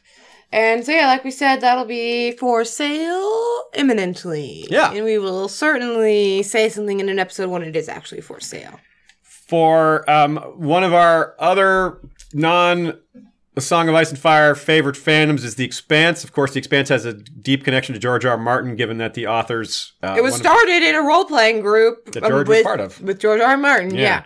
yeah. Um, but book eight out of nine, and there are also a variety of short stories and novellas, is out now. Yep, and only so the series is going to be done in probably two years when the next final book comes out, and we're huge fans. And you can get the you can get the book through our um, website, Amazon. Uh, and I can tell you that historyofwesteros.com. I, have loved, I've really enjoyed every book in the series, but this most recent one, book eight, is my favorite in the series. So the quality just stays up there. Highly yeah. recommend it. There's a new season, season four, coming out on Amazon probably late this year. So it's never been a better time to get into the expanse. Yep. It's a great, great experience. The world building is fantastic. The characters are great. Um, and each season is better than the last. Okay, um, I mentioned our Radio Westeros Dance of the Dragons collaboration at the beginning of this episode. Just a reminder that we're going to be recording that this week, and uh, hopefully that'll be out. We should we're expecting to get it out before the TV season. That's our goal. So keep an eye out for that. Um, and as, as a reminder, uh, you can use the con- the discount code history to get five percent. Uh, sorry, five dollars off your Ice and Fire Con ticket purchase or your Con of Thrones ticket purchase. We hope to see you at both conventions, uh, or at least one if you can make one. And uh, please ask us anything you want to about uh, the convention experience or anything like that. We we host discussions about it on our Facebook pa- our Facebook group, which also I would like to recommend at this point. And yeah, so we'll see you at Ice and FireCon, we hope. LML will be there, and I mean, Sandrixian will be there, speaking Yep. of, her, of her. That And uh, that goes for whatever year you're listening to. This is not 2019 that we're recording this, but this this message applies to 2020, 2021, 2022. I do think it is likely that at least we will be at the, all of these years. That's right. Yes, It's we're a not. lovely convention. We are not likely to go anywhere so easily. so let's do some mid-roll shout-outs for patrons who have continued to make our show possible. We are unendingly grateful for what being able to do this for a living. It's it's really just such a blessing. Thank you to Vorsaki, wielder of a Valyrian steel arakh with a dragonbone hilt. Kohel Koi, called Sunpiercer, wielder of a dragonbone bow. Kokavo the Tamer, wielder of the wildfire whip Gehenna. And I would like to shout out two different queens of love and beauty. We're uh, feeling the love today. Aaron, Lady of the Long Desert, names Emma of Starfall, the queen of oh. love and beauty in sight of pods and men. How lovely. That's right. And from the depths of Flea Bottom, Lord Ken of House Hammer has declared for Queen Carl. Sorry, Queen Carrie. Queen Carl. Oh, I really butchered that. Let me start that over. From the depths of Flea Bottom, Lord Carrie of House Hammer has declared for Queen Carrie, Fire of the North, who recovered Dark Sister from beyond the wall. Very cool. I was like, wow, we've got two same sex pairings in this one Queen Carl and. Sigh. Oh. Uh, and also, thanks to our Ironborn captains, it's definitely time to shout out the sailing group, given the uh, Yeah. content of this episode. Black Macho Stormrider is captain of the Rusted Hinge. Oisan the Wanderer is captain of Naga's Living Flame. Sir Selvus Redblade of White Harbor is captain of Trident of the North. Lord Chucklaw is captain of the Droman Nightblood, is destroyer of evil. John Gregor is captain of the Fist of the Drowned God. Sir Kiron of Lonely Light is Scourge of the Sunset Sea, captain of Naga's Breath, a Dromond armed with siphons of wildfire. Aileen is Archer Queen, captain of the Border Collie. Crimson Cade is captain of the Drowned Queen's Vengeance. Jasana the Just is collector of tolls, captain of the Golden Gift. Lord Mitch of House Bailey is captain of Widow's Blood. His heir is Lordling Mason of House Bailey. Beneath the Gold is a podcast focusing on lesser known A Song of Ice and Fire characters. And Phantom of House Physics is the Sunset King, Plato Oplomo, captain of Leviathan's Banshee. I also, want to give a shout out to LML's Sunday streams. People have been calling it church, which is pretty uh, pretty accurate. It's Sunday, so that's a good thing to call it. And uh, you, you keeping that regular for quite a long time has really made it uh, well. It made it a regular thing. A lot of people in the fandom just it's the thing you do every Sunday. Uh, I show up very often on Sundays and hang out, have a good time, and you guys always have fun discussions. And there's very often Sandrixian art and just just a it's a great regular experience. You guys doing a great job. Well, thanks, man. Um, it has it has become a fun staple. Uh, sometimes I, it, it gets ahead of me as far as like editing all the audio to put everything on the podcast stream. Um, but I'm I'm looking for some help on that, and I'm getting better at that. But uh, yeah, no, it's great. It's it's fun to collaborate with all the other myth heads, and the exciting thing is that we're going to be turning this into uh, a, sh- an HBO show coverage hour uh, during the season I'm here. sorry, I just really cracked up at the idea. You're like, the fun thing is that we're going to be turning this into an HBO show. Yeah, big news. Big news. We've been Big picked news. up. Uh, they dropped the ringer. Sorry, Bill Simmons. Sorry, Mallory Rubin. Jason Concepcion. You guys are out. And Too uh, bad this isn't April Fool's Day. This was yesterday. was April Fool's Day. We should really go over. yeah, well, I can read the synopsis for my fantasy novel if you'd like. Um, but Actually, you should because it's really funny. It's only a few paragraphs too. So yeah, do it. Do you have it handy? I do. It's it's up right here. So He has it memorized. So, so just real quick, let me finish my series plug. So basically, this Sunday, three Eastern pregame show with all the myth heads. We'll be analyzing the show from a book's perspective, trying to read the tea leaves, uh, talking about chiefly those sort of comparisons, symbolism, stuff like that. Lots of fun myth heads, you know, some you don't. Uh, so that's going to be happening. We'll also do a post game show. That's all on the Lucifer Means Lightbringer channel, and you guys know you can Cool. find all my stuff by looking for Lucifer Means Lightbringer. But I am I am an aspiring author, uh, like like many of you guys. And uh, you know, speaking of Atlantis and lost civilizations, I I'm writing something called the Chronicles of Akinra. And uh, so, book one will follow Icentris, the rise and fall of the last queen of the kingdom of Levitra. Icentris, a powerful sorcer- sorceress, and the three princes of the blood royal, Hermias, Jalen, and Trizavir. With the death of their father, King Tarka VII, these princes will turn to rivals, and the throne of Levitra stands imperiled. Her own hands tied by secrets more dangerous still, Icentris must work to keep the peace through the hidden hands of her only true allies, the Princess Jolessa, a talented girl of only 17, her handmaiden Humira, a refugee of the same foreign war that claimed the life of King Tarka, and the assistant to the Keeper of Records, Levimir Flexpen. Stick. Stick thin yet iron strong, the one legged librarian Levimir had been Icentris's pillar for years, functioning as her eyes and ears inside the capital and ferreting out every plot. But when the doomsday prophecy of an ancient tome aligns with the current events, Queen Icentris and her motley band must work their greatest miracle yet to save Levitra from eating itself. and all the while, under the holy mountain Viagra sleeps the ancient magic known as the Akinra.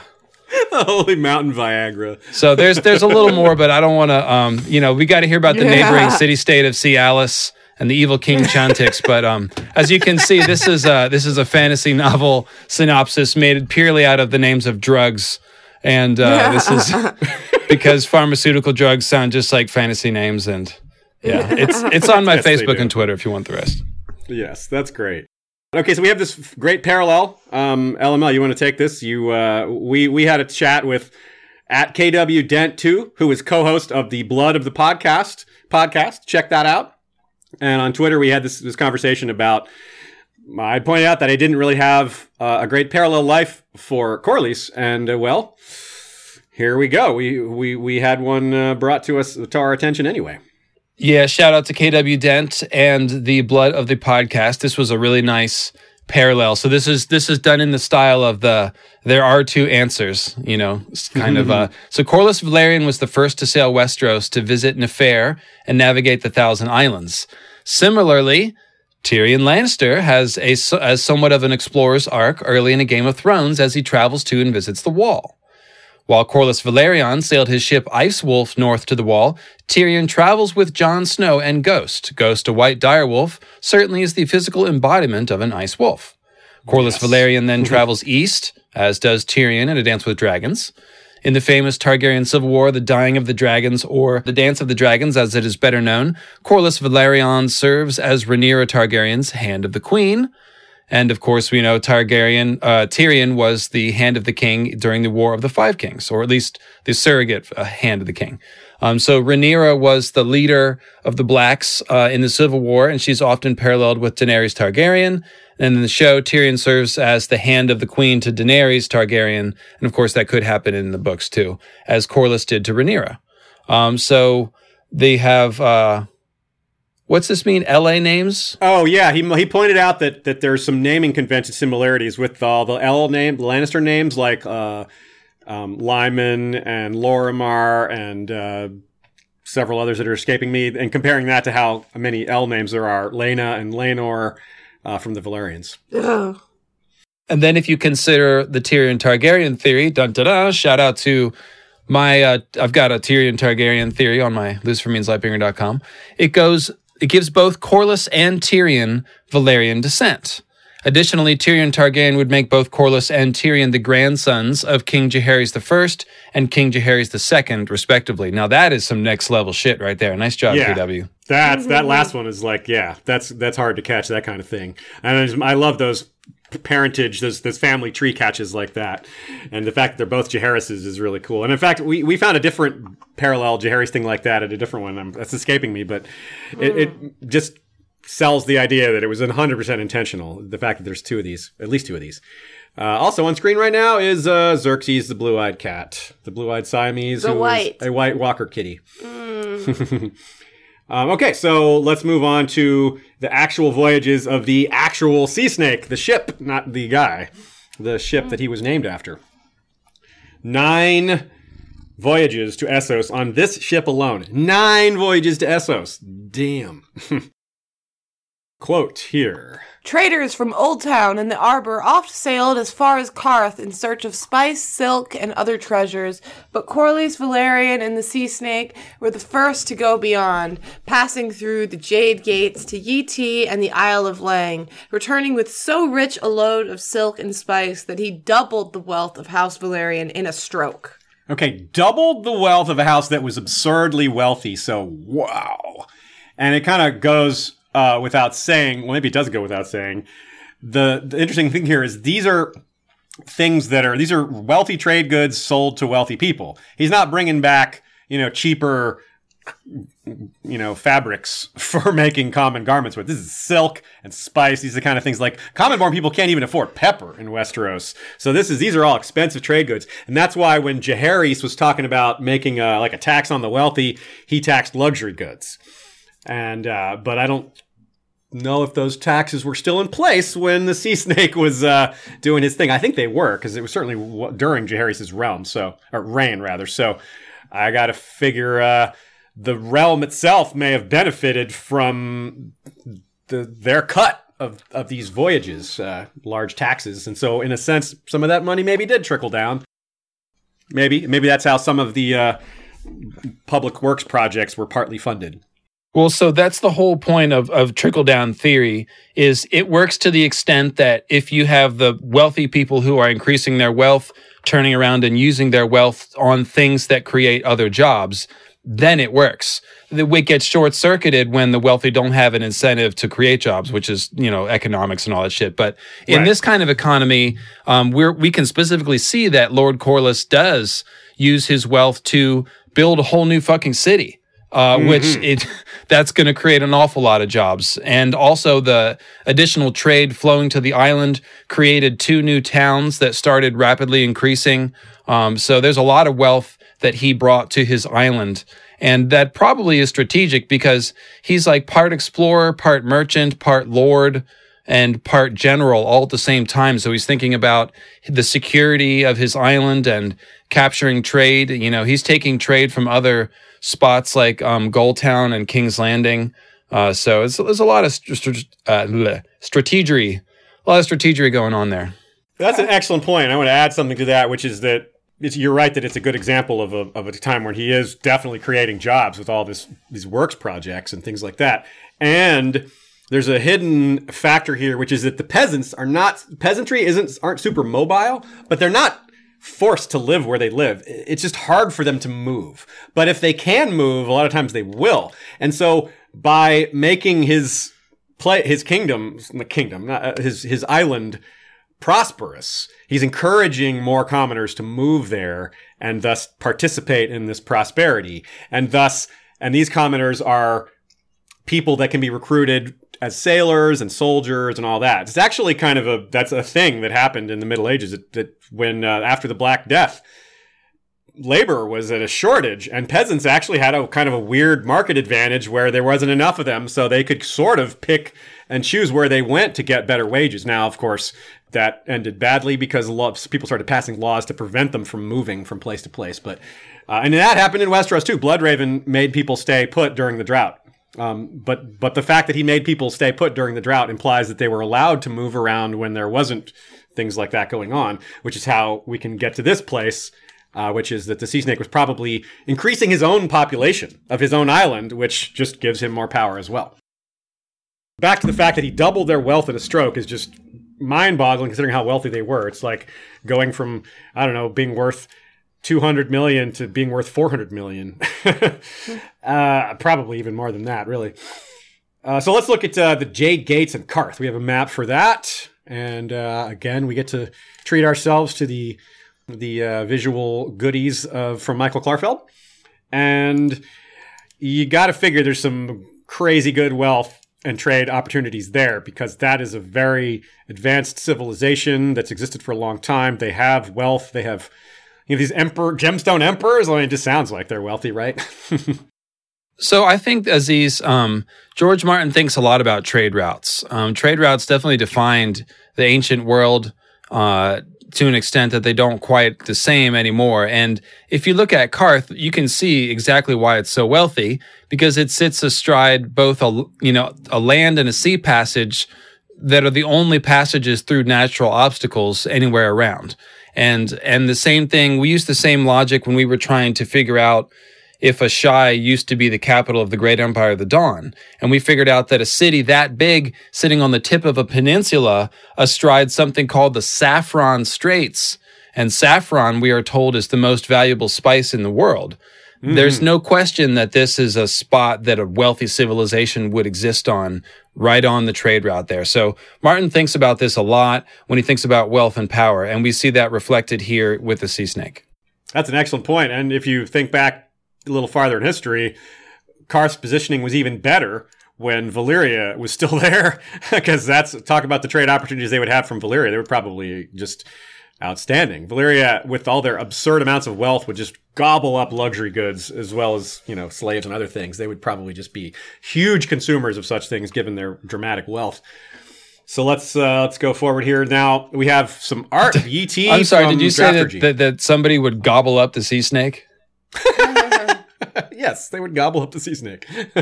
that's that's more um, euphemisms popping up, isn't it? it's just that one episode of South Park after uh, I can't hear the word gobble without thinking of Cartman. But go ahead.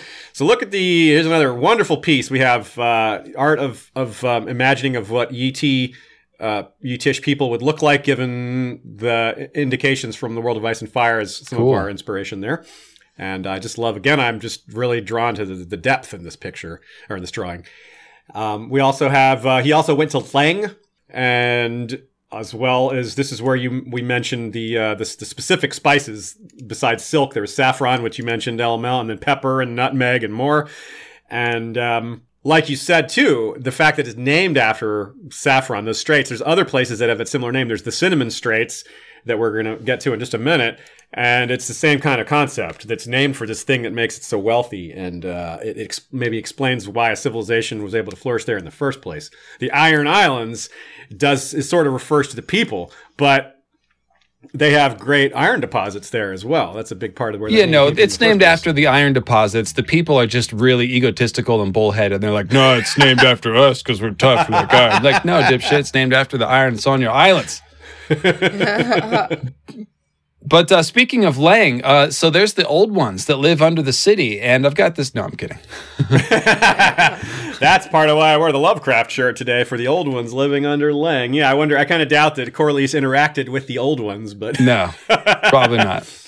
but he did go to Leng, and he may have heard them talked about. Uh, maybe uh, I don't know. You wonder how they received him because the Lengi are they don't they may they may not give a crap about his heritage or who he is. They're a little bit uh, a little bit closed. I guess. Yeah, it's, uh, it's almost like George just sort of tossed that in. It's like, you know, he went to everywhere in the Jade Sea. He went to Leng and he went to here and he went to there. And Ti's really, Yi and Qarth are the places where he probably made the most money. Probably, yeah. There's some other places that are mentioned um, that are hard. They're not really mentioned anywhere at all. They're just on the map and they're mentioned that the sea snake went there. The Isle of Elephants Marahai and the Isle of Whips. Like the Isle of Whips is like a way station for slave trading, and uh, Marahai is looks like Santorini uh, in the uh, Aegean Sea, I guess it is. Yeah, it's a or volcanic it crescent island. It's a caldera island. Yeah, and then the Isle of Elephants this is kind of a strange concept. I mean, elephants on an island doesn't sound mm-hmm. sounds a little strange, but the cinnamon it's right by the cinnamon straits, which I just mentioned, and that is cinnamon as well. Uh, now, here's another quote. Other islands of note in the Jade Sea, as recorded by Corlys Velaryon in his letters, include one, the Isle of Elephants, whose Shan rules from a palace made of ivory. Ivory makes sense. Made of ivory. But, you know, of elephants. Uh, Marahai, the Paradise Isle, a verdant crescent attended by twin fire islands, Fire Island, eh? Where burning mountains belch plumes of molten stone day and night. That's where Elissa Farman should have gone. Fire Island. and the caldera, that's what he was saying. That's yeah, Yeah. perfect. And you can see that in the map too. Yeah. And three, the Isle of Whips, a bleak and barren way station where slavers from half a dozen lands buy, sell, breed, break, and brand their chattel before sending them onward. It's like a mini slaver's bay. yeah, that of. one's very tiny, as you can see in the map, and very, very much smaller than the other two. That's got to be a bleak, horrible place. That ex- that's his first of uh, that's his first voyage to Essos. So this was not a small voyage. He went. He did in one voyage a, a- covered a lot of Eur- what Euron's entire career. Euron says he went to all these different places and makes a big deal out of it. Sea Snake just did it and then just did it again and again. Uh, so, any more thoughts on any of these places, uh, Isle of Whips or Marahai or any of that, before we move on to the next voyage? It's interesting that he just gets around here. I mean, this is he's definitely. Why didn't he go to Manticore Island? I don't know. I, Yeah, he went to just about everywhere else, though. We don't ever see that he went to Sothoryos or the Basilisk Islands, so he seems to be trying to uh, stay away from that kind of trouble. yeah, that's, that's part of the whole. You're right. That that would have been a good thing to bring up when we were talking about why he didn't go to Valyria, and and you're you're, you're right about him being more of a um, not certainly not cautious, but but more about bottom lines and not taking risks that don't need to be taken. And like we said, he's oh, clearly finding wealth. He, why does he need to go to Sothoryos? Why go to unknown wealth when you can go to known wealth? Yeah, why go to danger? Why go danger when you can just swap some goods? keep your keep your danger limited to storms and krakens and pirates. No need to face Oh my. incredible diseases. So yeah, but you make a good point, LML, that it's interesting that he only went this far because on his sec only, it's really far. But in his next voyage, he goes to Asshai, which isn't that much farther. But logistics, if his ship is just full of trade goods, he can't. What's the point of going to Asshai? To, he doesn't have any room left. And you know what? The, the thing about Asshai is that Asshai has very unique needs as far as what they want and what they have, unlike any hmm, other place. So it's possible that his first voyage to the Jade Sea filled him in on what he could turn a profit with on Asshai. And he came back there ah. later with the things that they need, which I guess is like food and maybe slaves to do experiments on or I don't know. Children. Yeah. That's a great point. Yeah, you, you're right. He may have intended to go to Asshai as part of that trip and then changed his mind when he heard the reality of it and been like, actually, let's come back more prepared, more properly prepared. That makes a lot of sense.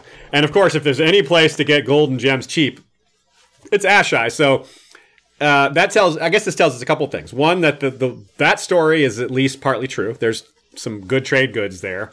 And it may be not as dangerous as some rumors have it being because uh, he does certainly didn't treat it like Sothoryos or uh, Valyria, which you know it isn't like those places, but it is creepy and mysterious, and people apparently just disappear. and there's strange. The water isn't drinkable. Yeah, there's you know lots of stuff.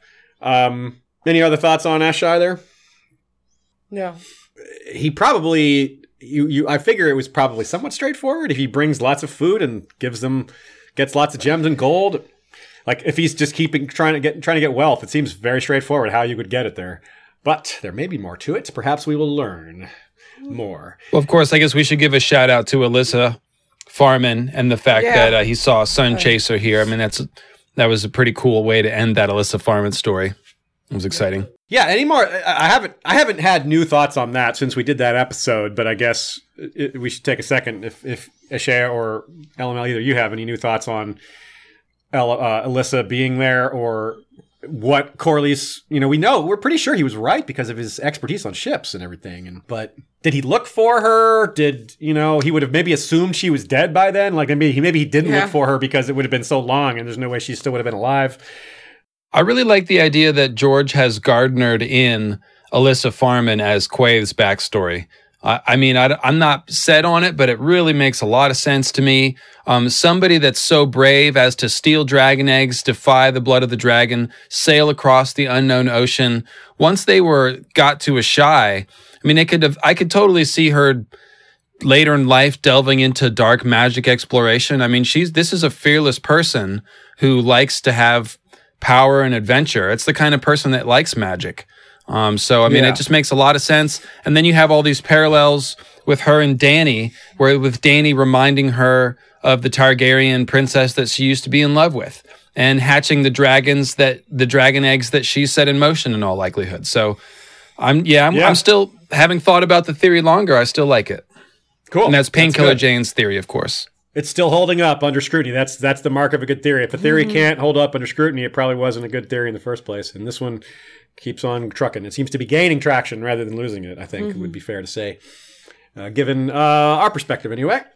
I don't see. I don't know that there's any like major flaw or disqualifying fact in it. It's just speculative. So Yeah, there's nothing that like is a slam dunk proof of it, but there's definitely nothing uh, whatsoever that can knock it off the board either. Well, let's think about it this though. Martin does like to do. I mean, sometimes he does put Easter eggs in, but he likes to do things for a purpose. And so we've we Aziz, we've talked about the idea that Dany's probably going to have a glass candle in her possession because Marwyn the Mage is coming to find her and advise her. Marwyn the Mage had his hands on a bunch of glass candles and figured out how to use them. He's gearing up for the end of the world struggle, so he's probably brought one of those that the Citadel's not using. So we've talked about how in our Asshai Great Empire of the Dawn episode, how originally Martin planned planned on Dany going to Asshai, and Quaithe keeps telling her, you know, there's truth, there's truth for you, there's truth, and we get this idea it's probably deep magical knowledge. And then Martin changed his plans, as we know, and Dany's not going to Asshai, but we've talked about how. Uh, Dany might be using a glass candle to be able to go to Asshai and gather knowledge in Asshai. And so if that happens, Dany will be communicating with Quaithe more.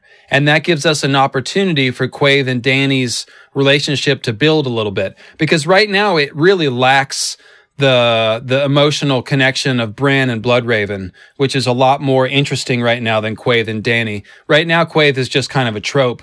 Um, so if Dany were to get a glass candle and start delving into magic more, um, you could see her relationship with Quaithe deepen, and then this backstory maybe could even come into play here. But I'm just, Yeah, you know, I, agree because like if Quaithe is gonna if this connection is there, there will there should be some clues. In you know the next time we see Quaithe, uh, I imagine like the language will be written a certain way. If there if there's a connection there, George will you know complete it or give us more to work with. He Uh, will, and yeah. if not, then then maybe it wasn't meant to be. Um, so let's talk about his third voyage. Now, of the nine voyages, uh, four through eight, we don't know anything about. Uh, so keep that in mind as we're moving forward here. Number three, however, we have a lot of detail on. So here's another quote. Oh, for the Thousand Islands. Yeah, Thousand Islands putting up on screen. And here we go. Can you read this? Yeah. The god kings of Ib, before their fall, did succeed in conquering and colonizing a huge swath of northern Essos immediately south of Ib itself, a densely wooded region that had formerly been the home of a small, shy forest folk. Some say that the Ibbenese extinguished this gentle race, whilst other believed that they went into hiding in the deeper woods or fled to other lands. The Dothraki still call the great forest along the northern coast the Kingdom of the Ifequevron, the name by which they knew the vanished forest dwellers. The fabled sea snake, Corlys Velaryon, Lord of the Tides, was the first Westerosi to visit these woods. After his return from the Thousand Islands, he wrote of carved trees, haunted grottos, and strange silences.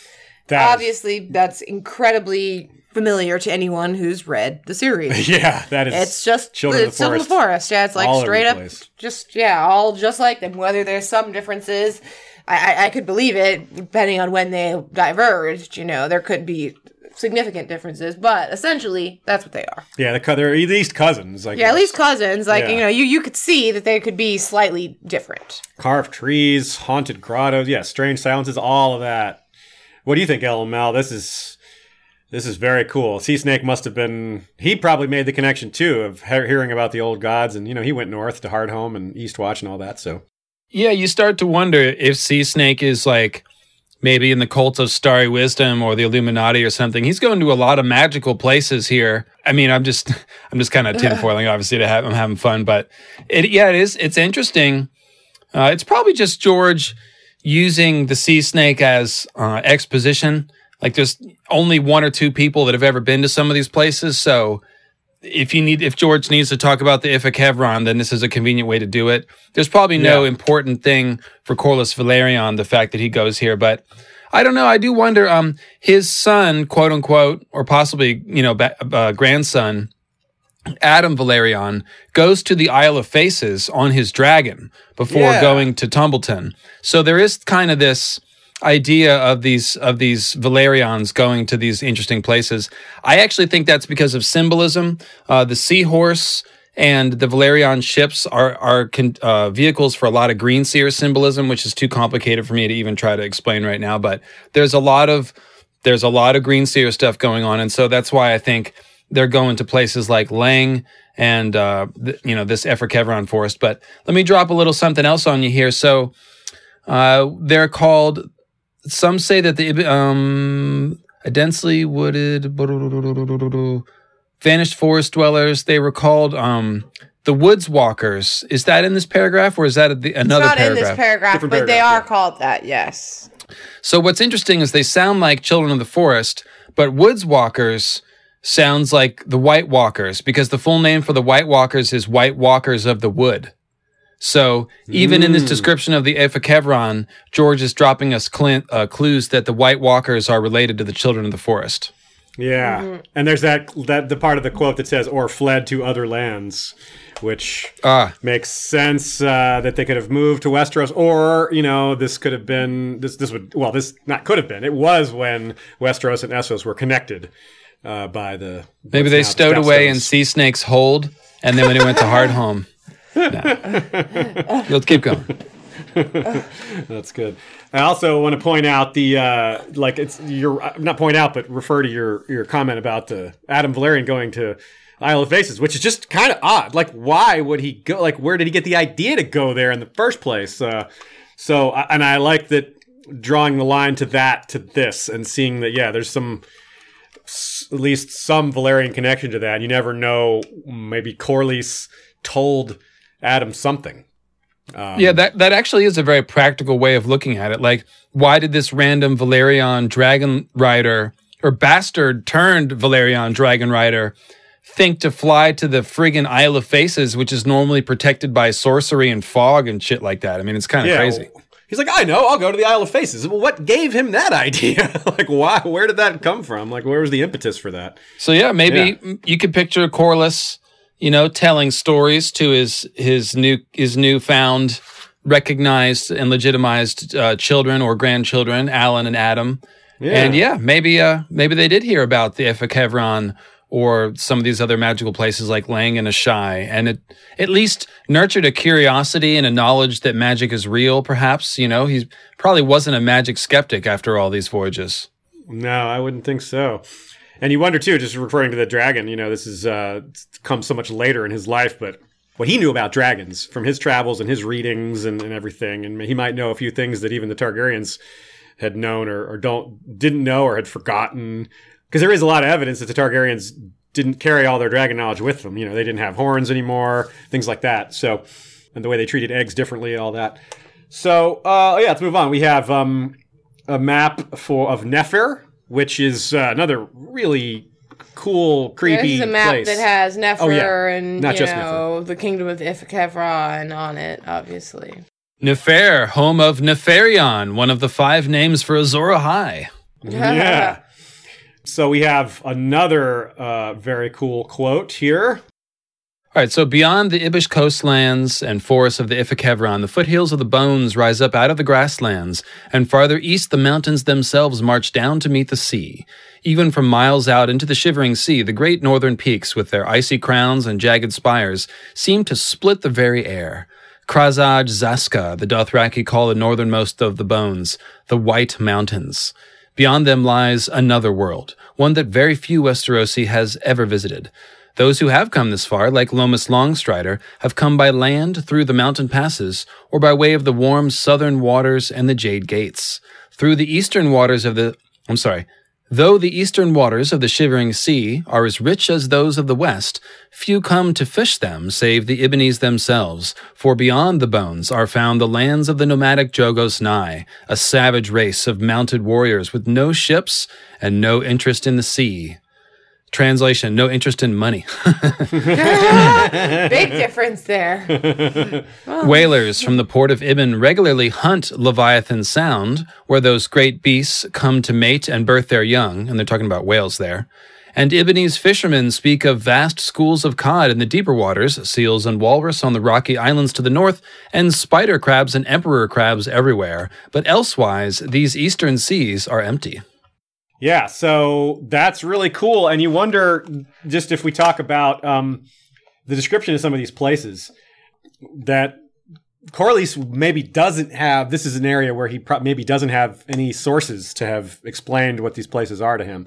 And I wonder, we're, we're told that he's the first person to visit a lot of these places. I wonder if George is riffing a little bit off of our own history, uh, meaning U.S. history, where we're told that Columbus discovered the Americas, but that's not really true. Uh, No. accepting the fact that people already lived here, so you don't discover a place people already lived. But Vikings certainly found it well before Columbus did. That's proven beyond a shadow of a doubt these days. Um, Yes, wasn't even so the certain. first white guy. Yeah, not even the first white people. Yeah, so so you wonder if this little bit of that is is in place too. There might have been somebody that had come to some of these places well before the sea snake, but because he's so famous and he his he wrote everything down, and because he's uh, a powerful guy, that his books would have been copied and and all that. Um, and because he did so much trading and brought back so much wealth, and so many other people were with him, more people to spread the story of being with him, whereas somebody who just went to these places and never wrote it down. Like, how would anybody even know? You know, um, it wouldn't be caught up in, in history books if, if it was never written down in the first place. So I don't think we're meant to believe that literally he was the first Westerosi to go to some of these places, but rather the first person to record that uh, or that we know of. Well, let's continue with the quote here.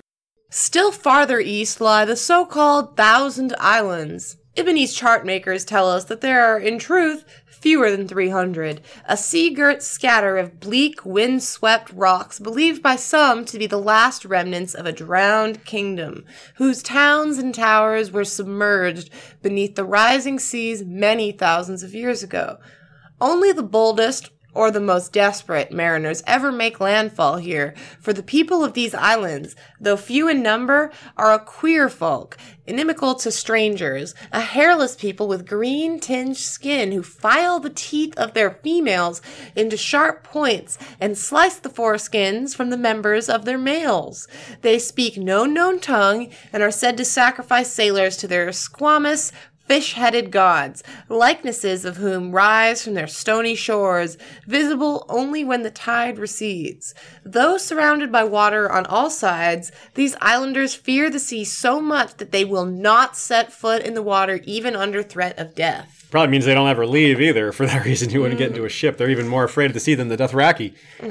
So this um, is a really aggressive statement against male circumcision by George It is- Martin. it is a impressive what struck statement, me. and it also tells me now that I guess I should picture every man in Westeros and Essos in general as being uncircumcised, which probably makes sense, Yeah. but I'd never thought about Me it. Me neither. So- but you're right. They all. They, why They would all they are. be circumcised? Yeah. why? Yeah. Why would they? That's the real thing we need to be railing against HBO for against. but you know, all uh, kidding aside, this what's going on here is pretty obvious. Um, this is a case of the squishers coming out of the sea and raping the ancestors of these people, and so it leaves them fish-like, but also terrified of the sea. And so it's basically a different way to go. Uh, This is just yet more proof that squishers and merlings are real. Um, we find fishy people in a few places. The Iron Islands have their legends about, uh, you know, merlings and squishers. And here is like one of the best evidences of, you know, the, the sea folk are always coming out of the sea to mate with humans. Sometimes it's nice. Sometimes it's not nice, but it's a very I think that's, consistent that, part. that's specifically why they file the teeth of their, their women. Like maybe they don't realize now that that's where that tradition comes from, but that they might have been doing it specifically to try to Make turn them- off and like defend against the So then we could squishers. bite these men that came for them from the sea. Yeah. and so they they have gods that look like you know squishers um, that are carved in stone uh, but and so you almost wonder if like in the past maybe they were more powerful and more connected to their squisher uh, you know fathers and now they're just like terrified of them. But something something bad and Lovecraftian went on there, as you can see. And uh, yeah, absolutely, super Lovecrafty. This reference, these, this is this is uh, very not even subtle how much it is Lovecrafty. Oh, and in fact, um, Cheesecloth is pointing out that the squishers are said to have Yeah. sharp, pointy teeth. So basically, they're they're they're filing their teeth so they look like But, they're god, like, they're squisher gods. like doesn't make exact sense to me. Like maybe it, with with the idea that they were specifically changed by the squisher, squishers, you have to say that okay, then now they're complete. You, you, they're completely embracing it, and like, would they welcome it now if a squisher came?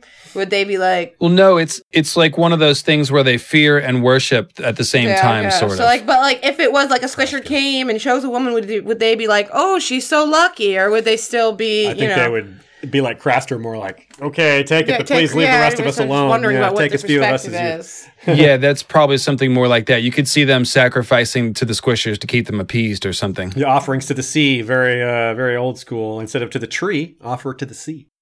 Squish, squish. so there's a lot of creepiness there, and you got to wonder, like, Sea Snake would have had some things to write about these people. Um, and he here's where the quote continues. Uh, I'll read this part. Even Corlys Velaryon Dale dared sail no farther east than the Thousand Islands. This was where the sea snake turned back on his great northern voyage. In truth, there was no reason for him to continue, save for his hunger to learn what lay beyond the next horizon. That seems like reason enough to me.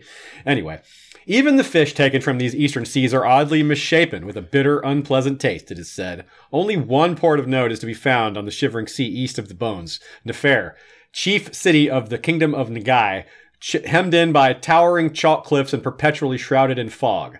When seen from the ar- harbor, Nefer appears to be no more than a small town, but it is said that nine tenths of the city is beneath the ground. For that reason, travelers call Nefer the secret city. By any name, the city enjoys a sinister reputation as a haunt of necromancers and torturers. Okay, so LML, help me out here. This is something that's oh, kind of confused me a little bit. Maybe you have an answer. Okay, the N'ghai, the Jogos Nagai. How does the Jogos Nagai culture end in a city of necromancers and torturers? That to me is a little strange. Well, no, the N'ghai is not is not the Jogos Nhai. Okay, that's no a wonder. different. Yeah. That's Yeah, a the- similar naming convention. Okay. Yeah, it is. So the the people, it's it, it's a former kingdom called Nefer, um, that's now shrunken down to one city. And the the reason why they're shrunken down probably is the Jogos Nhai, because the Jogos Nhai make war on everybody else around them, um, whether it's uh, Hyrkoon, which they've already destroyed essentially, or the Yitish, or anybody else. So that's that's the feeling that I get is that part of the reason why Nefer is, is a former kingdom is probably due to those warlike Jogos Nhai. There's a lot of AI, I mean, even Asshai, Marahai, there's a lot of AI um, suffixes in that area. Yeah, for sure. That's probably why I thought they were more related. the namings, the namings are very similar. Okay, well that that's a perfect explanation. And I think the point of George making Nefer all twisted and horrible is because the only the only reason it's ever important is because it's one of the places that one of the names of Azor Ahai comes from. And when you look at all the places that the five Azor Ahai names come from, you start seeing a lot of dark magic, and it's one of the clues about who Azor Ahai really was, which is a bad guy. Yeah. Okay. Well, that's cool. So it definitely fits really well, and it's also just really cool. Of course, Nefer. It sounds. Nefarious? it does. No. It does sound nefarious. ding, ding, ding, ding. Uh, This would have. This is a remnant of something much larger, uh, but there, but less, uh, more of a remnant than what we saw in the Thousand Islands, where it seems like the those people are maybe even devolved from some greater civilization that has long fallen. Whereas this is there's still some hint of civilization here, even though it's uh, pretty dark. The quote continues. Uh, back to you, Ashea. Back to me. Okay. Beyond N'ghai are the forests of Mossovy, a cold, dark land of sa- shape changers and demon hunters. Be- beyond Mossovy, a man of what no man of Westeros can truly say. Certain septons have claimed that the world ends east of Mossovy, giving I keep want to say Masovi, Masovi. I I didn't settle Not on sure. that before I I said don't it. either. Yeah. Um, Masavi like, is I- I- how I've always said it. Yeah, like I feel like it should be more like the Russian saying, it but I sounds don't like know. yeah, Russian. yeah. Um, whatever. Giving way to a realm of mists, then a realm of darkness, and finally a realm of storm and chaos where sea and sky become as one. Sailors and singers and other dreamers, other dreamers hmm, prefer to believe that the shivering sea goes on and on, unending, past the easternmost coasts of Essos, past islands and continents unknown, uncharted and undreamed of, where strange peoples worship strange gods beneath stranger stars. Wiser men suggest that somewhere beyond the waters that we know, east becomes west, and the shivering sea must surely join the sunset sea, if indeed the world is round. It may be so, or not. Until some new sea snake arises to sail beyond the sunrise, no man can know for certain. That's really cool. There's a little I am no man going on there, yeah, that's right. Yeah, yeah. right? So, I almost made a comment on that. I was like, "I'm a woman. So any thoughts on Mossovy or any of those spots? Uh, that's this is again this is his third voyage of only of nine voyages to Essos. So he's gone all this way on only his third voyage. So cool. Yeah, so I think he hit the end of profitability. Let's put it that way. Like after a certain, I mean, it's a long way. When you look at that map along the north there, it's a long way to the Thousand Islands. So at a certain point, you're like, well, do you want to keep going? You're like, I don't know. The last places that we've been to haven't been that great. I think it's maybe time to go home now. So th- after that, he sailed. here. right. And then he started trying the Summer Sea and the Jade Sea, and that's where he really hit it big. So that makes a lot of sense. Um, Yeah. He just exhausted this sort of line of exploration. Uh, but it is, um, I got to go in about five minutes, Aziz. One thing we wanted to keep you around, uh, wanted to make sure we got to hear from you on is, is this guessing portion of the episode. Oh, look, we have Koja on have a screen. The very oh, rare appearance of Koja. Oh, that didn't last. No, she wanted attention, but not to be on camera. She's a Summer Islander kitty, so we had to try to get her on Coach Mew. screen. Anyways, had to try. So, voyages four through eight. My guess is that some of them were repeat voyages to just get more wealth, the same way he got tons of wealth the first time. But there's a lot of places that he didn't go that he might have gone that we could dream on. Uh, we mentioned Sothoryos. we mentioned Sothoryos. The west coast of Sothoryos or the east coast of Sothoryos, Basilisk Isles. There's no mention, like you said earlier, there's no mention of him going there, and we can see why he would avoid it because it's deadly. But maybe he did. Ulthos. We got a map of Ulthos right here. Uh-huh. We don't know of anyone ever going there, but it's right there near Asshai. And if he went to Asshai, maybe he went to Ulthos. However, it is explicitly stated that the sea snake never went as far as the Saffron Straits. So that definitely casts a shadow, a strong shadow on that theory. Now, Ulthos is kind of lined up with Asshai, so he could have gone there without going to the Saffron Straits, but it looks like a no. What do you think, LML? Any, uh, any thoughts on that? Those, those trees look dark and scary. They really do. Something up with those trees. It's a darker jungle than anywhere else on the map. I I know. I just think here we see the difference between him and Elissa Farman. Elissa Farman's always trying to go further, go further, go further, and Sea Snake is like counting his money at a certain point. He's like, eh, let's go home. and Slaver's Bay would be another possibility for a place he might have gone. We've got a map shot of that as well, but maybe he didn't bother because uh, the slave trade is there's not as much money in the slave trade as there is in, in these regular trade goods. Um, setting aside the obvious ethical considerations, but um, yeah, it's just uh, I don't think there's as much money in that, and slavery is not legal in Westeros anyway. So he would have to be selling slaves from What slave city to slave it city. What's that? What year was it made illegal? I don't know. Yeah, I, couldn't guess it was about along with the Andals. I mean, it was probably. Yeah, I guess so. you know? Yeah, I guess you're right. They were escaping specifically, like we don't want to be part of this slavery. Yeah, so I guess it's just been kind of always they've always been Uh, against it and just Yeah, always been so. sort of taboo. Uh, maybe not illegal, but ta- now it's illegal. Yeah, but yeah, before it was taboo, taboo. yeah, you would have pictured when they had all these hundreds of you know kingdoms and stuff like that. that Yeah. Some people will be like, "I'm having slaves. I don't care. I was never a slave. I don't have any reason not to have them." yeah. anyways. Other places he could have gone uh, besides Slaver's Bay, the other side of Westeros, you know, par- a parallel Ice Wolf attempt on the other side of the, the cold area. But there's no indication he did that since we here only did two voyages on the Ice Wolf. So it's kind of unlikely he tried to find a north a different passage on the other side of the continent using the Sea Snake and not the Ice Wolf. Uh, north of Ib, what's up there? Um, south of the Summer Isles, what's down there?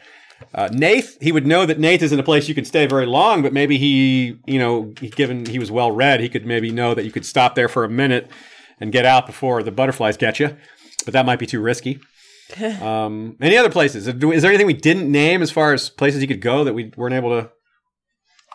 Look by No, I think we've already we've already mean, explained it. Yeah, I mean, I think so. I don't think he has much reason to go very inland. You know, Yeah. all things No, and he has- considered. Sorry, Shea. And he's also got no reason to go anywhere where he doesn't know where there's going to be something on the other end. Like he's not going to go striking out south of the Summer Isles because why do that? Yeah. He could die. Like he's Well, yeah, I don't. no- I don't into taking those risks. He's not going to Sothoryos. Yeah, I don't see a reason for him to go to Norvos or you know. Mm-hmm. Makes sense. He's going to places where he think he, he can make money, uh, or where the Starry Wisdom cult wants him to go. A couple of yeah, right, yeah, right. The hidden hand is guiding him, right? Uh, super chats from Holly Waldron, uh, one of two. Based on your episode about the Great Empire of the Dawn and House Dane connection, do y'all think Dany's mom could be Ashara with Brandon? And part two, Jon thinks he's a Bastard Stark, but is actually a true Targaryen, and Dany thinks she's a true Targaryen, but is actually a Bastard Stark. Yeah, I mean that the symmetry there is pretty cool, but uh, the timelines do not support this this possibility at all. Um, and the looks, to be honest with you, um, Ashara Dane mixed with Brandon Stark does not Daenerys Targaryen make, realistically speaking. Like, There's maybe no silver in, hair there. maybe like in our genetics, you could. It's maybe probably like George doesn't write it like that, Yeah. really. So, and it's still unlikely. Yeah, in general. Uh, uh, uh, yeah, dark hair plus dark hair, even with one of them having violet eyes, is is a problem. And we've been shown too many times that the dark hair overrides the the fair looks. Yeah, but so I think that's the, the the one of the biggest issues. Yeah. To be so honest. I'd have to say it's a cool idea, but no, I don't think so. I think it's I don't think it's supported. Um, so yeah, so Elemental has to go in a second. Let's finish this last voyage, and then we'll we'll say goodbye to you. And then after you I go, actually have to go right, now. right now. now. Okay, let's say do your do your uh, tell everyone where to find you, and we'll catch you next time. Uh, well, lucifermeanslightbringer.com, Lucifer Means Lightbringer website, and find me on Sundays at 3 Eastern doing the pregame live stream. We're going to do our first pregame live stream this week, week early, uh, get all the Mythhead predictions set up for the season. And then we'll be there, you know, uh, premiere day, 3 Eastern. And then we'll also be doing the post game after the show. So Great. come check it out. Make sure you're subscribed to my YouTube channel. When I checked earlier today, I was just a couple of subscribers away from 11,111. uh, so you could be the lucky 111111 subscriber.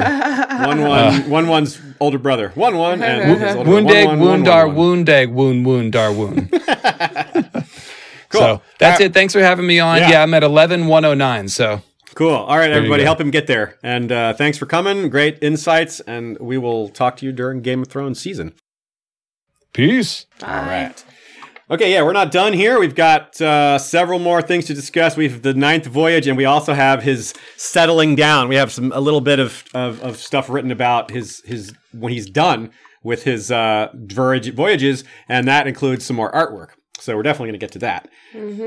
So his ninth voyage, like I said, with the fourth through eighth voyages, all we have is his guesswork that we've just been through, and uh, the ninth voyages was another trip to Qarth. 20 ships loaded with gold. Qarth buying spices, elephants, silk. Six of the ships didn't make it. The elephants died, but still vastly wealthy from the venture. My head headcanon here is this is why Oakenfist made a, made a big deal out of. And the elephant, don't forget the elephant, because his uh, father slash grandfather uh, was unable to bring elephants that he planned to bring. I wonder what his plans were with those elephants. Was he going to use them as weapons of war or He's gonna bring, bring, build his own palace of ivory. That's right. that is he. It's in his own words that it was actually a palace of ivory. So it sounds like it's not an exaggeration. But damn, it's like a palace of ivory. Well, yeah, you can see on the screen this art from Drafturgy that shows the elephants being loaded onto the, the ships. Obviously, they didn't make it. But then you can see Corlys on his uh, driftwood crown. I will not say driftwood clown, as Aziz has said in the past. You mean Driftwood Throne? Yes. yes, You're I have right. said Driftwood Clown. See, I was, I was just thinking about it as I was saying it. I was like, all I could think about was when you said driftwood clown. I was like, I'm not going to say it. And then I, of course. So he took uh, a substantial amount of this money and built himself a new castle, which of course is not a cheap thing to do. And he didn't exactly go about uh, go about it using uh, budget construction materials either. Uh, so, Ashea, please read this one for us. Oh, all right. The seat of House Velaryon was Castle Driftmark, a dark, grim place, always damp and often flooded. Lord Corlys raised a new castle on the far side of the island, High Tide was built of the same pale stone as the Eyrie, its slender towers crowned with roofs of beaten silver that flashed in the sun. When the morning and evening tides rolled in, the castle was surrounded by the sea, connected to Driftmark proper only by a causeway. It sounds a little bit like a, a combination of with the Eyrie Marble. It's like the Eyrie combined with Riverrun. Yeah. With a silver roof. Come it on. sounds like it would be blinding to look at out in the day, like Yeah, with the, the, the, the sea and the, the reflected of the silver. I just be like, ah. you may not have thought of that. Yeah. Don't polish the enemies roof. can never attack when it's sunny. yeah, just blind them. Yeah. to this new castle, Lord Corlys moved the ancient driftwood throne, a gift from the merling king, according to legend. The sea snake built ships as well. The royal fleet tripled in size during the years he served the old king as master of ships. Even after giving up that office, he continued to build, turning out merchantmen and trading galleys in place of warships. Beneath the dark, salt stained walls of Castle Driftmark, three modest fishing villages grew together into a thriving town called Hull, for the rows of ship hulls that could always be seen below the castle. Along the island, near high tide, another village was transformed into Spice Town, its wharves and piers crowded with ships from the free cities and beyond. Sitting athwart the gullet, Driftmark was closer to the narrow sea than Duskendale or King's Landing, so Spice Town soon began to usurp much of the shipping that would elsewise have made for those ports, and House Velaryon grew ever richer and more powerful. Yes, this is what we were talking about earlier with him, uh, the trickle down stuff, and him building his island really big and creating opportunities for a lot of people, and uh, just getting more and more wealthy by making all the right moves. And uh, you you got to figure some. Adam, uh, there was some animosity maybe from some of these other spots that were losing out on business because uh, this, the, the ascendancy of House Velaryon, who were somewhat upstarts to the area. You know, like some of these houses have been in place for thousands of years, and the Velaryons maybe or they're they're an ancient family, but not ancient in this area because obviously they migrated from Valyria. Uh, the Driftwood Throne, really cool, um, evocative image there. I'm glad we got that included in Drafturgy's art. Very good shot there. Um, Mm-hmm. and uh, the city, the, the town of Hull, named for its rows of ships always being built, and then the name of Spice Town, that is also very straightforward. A town where there's a lot of spices being traded, which makes sense. That would make it really rich, given what we discussed about how expensive spices are, and if Corlys had arranged trade routes with some of these places he went, then the spice would flow. Hey, it's it's a Dune reference. Spice must flow. So we have um, part of his settling down is marrying Rhaenys in AC 90. Yeah, you which can see this art again. yeah. Now we know he was an ambitious guy, so this marriage had definitely some things uh, beyond just I'm marrying this awesome Targaryen princess. There's more to it than that. She insisted on arriving to their marriage, to their wedding, on Meleys, the Red Queen. That is a that's pretty badass. Yeah. It's like you may have ships and fleets and wealth, but you don't have this. We're not starting off our uh, our our our marriage on unequal footing. And she gets pregnant in, in 92 and Aemon dies. That's the heir to the throne, dying in 92 and Rhaenys is passed over for Baelon, and this is when in that quote it's referenced that that Corlys uh, left the office of master of ships. Yeah, because they're This fools. They're damn fools. Damn to have, you could have Rhaenys and Corlys Velaryon as king and queen. Like all this civil unrest, just hardly anything. a big part of our Dance of the Dragons coverage is talking about what a big mistake this was because yeah, you don't as we just just went took great lengths to show y'all the sea snake was incredibly powerful and by Jaehaerys passing over Rhaenys he pissed off the sea snake. And that that would have a huge ripple effect not just on the sea snake but on other the House factions Velaryon in general, Yeah. for sure. set up he Jaehaerys great king but he did a lot to set up the dance of the dragons. His descendants didn't just put the hit the accelerator on that but but he did start it. Um so and then Laena is the one who was born of that of, of uh that first child born of Corlys and Rhaenys, and she, she was passed over as well. Then Laenor was born, and he was passed over. So again, that's kind of outside the scope of this episode, but I just wanted to throw it out there so we know, uh, just to kind of set the table for for our dance coverage. let's talk a little bit more about high tide. We've got this awesome shot of it. So cool looking. You can really get the uh, the sense of what I meant when I said it's a bit like Riverrun. When the tide comes in, it's uh, cut off from the mainland except for a narrow causeway, which would make it super super hard to assault. However, I like the little Yeah. detail of Meleys, you assume, up up up there flying. Yeah, that's so cool. Yeah, little, little little dragon touch is nice. We don't know exactly when it was built, but it was prior to 106. That's we know that much because it was there. It existed in 106, so it had to have been built before that. Uh, that slender, that quote about slender towers crowned with roofs of shining silver. I know I already commented on that, but damn, that is so baller. and you um, can also see a map shot just so you can see the location of Driftmark in relation to Dragonstone and Yeah. whatnot. And another factor in him building High Tide was that the uh, ancestral seat built prior, uh, when the Velaryons first came to Driftmark, was, quote, damp and crowded. And you hear that in a few other castles that someone made a new castle because the other one was damp, and uh, that causes like health issues. I believe uh, the Harlaws did the same thing, if I remember correctly. So the one of the purposes of the of this place was not only house the driftwood throne, but to house all these other treasures that he accumulated. It was almost like a like a safe, like a you know he needed a better vault to hold all his insane wealth. As we talked earlier, all these people coming to migrate there, all these villages building up. This is a source of manpower, and well, Thorough art is thorough. Drafturgy has given us an art of Velaryon soldiers, and I love the detail here.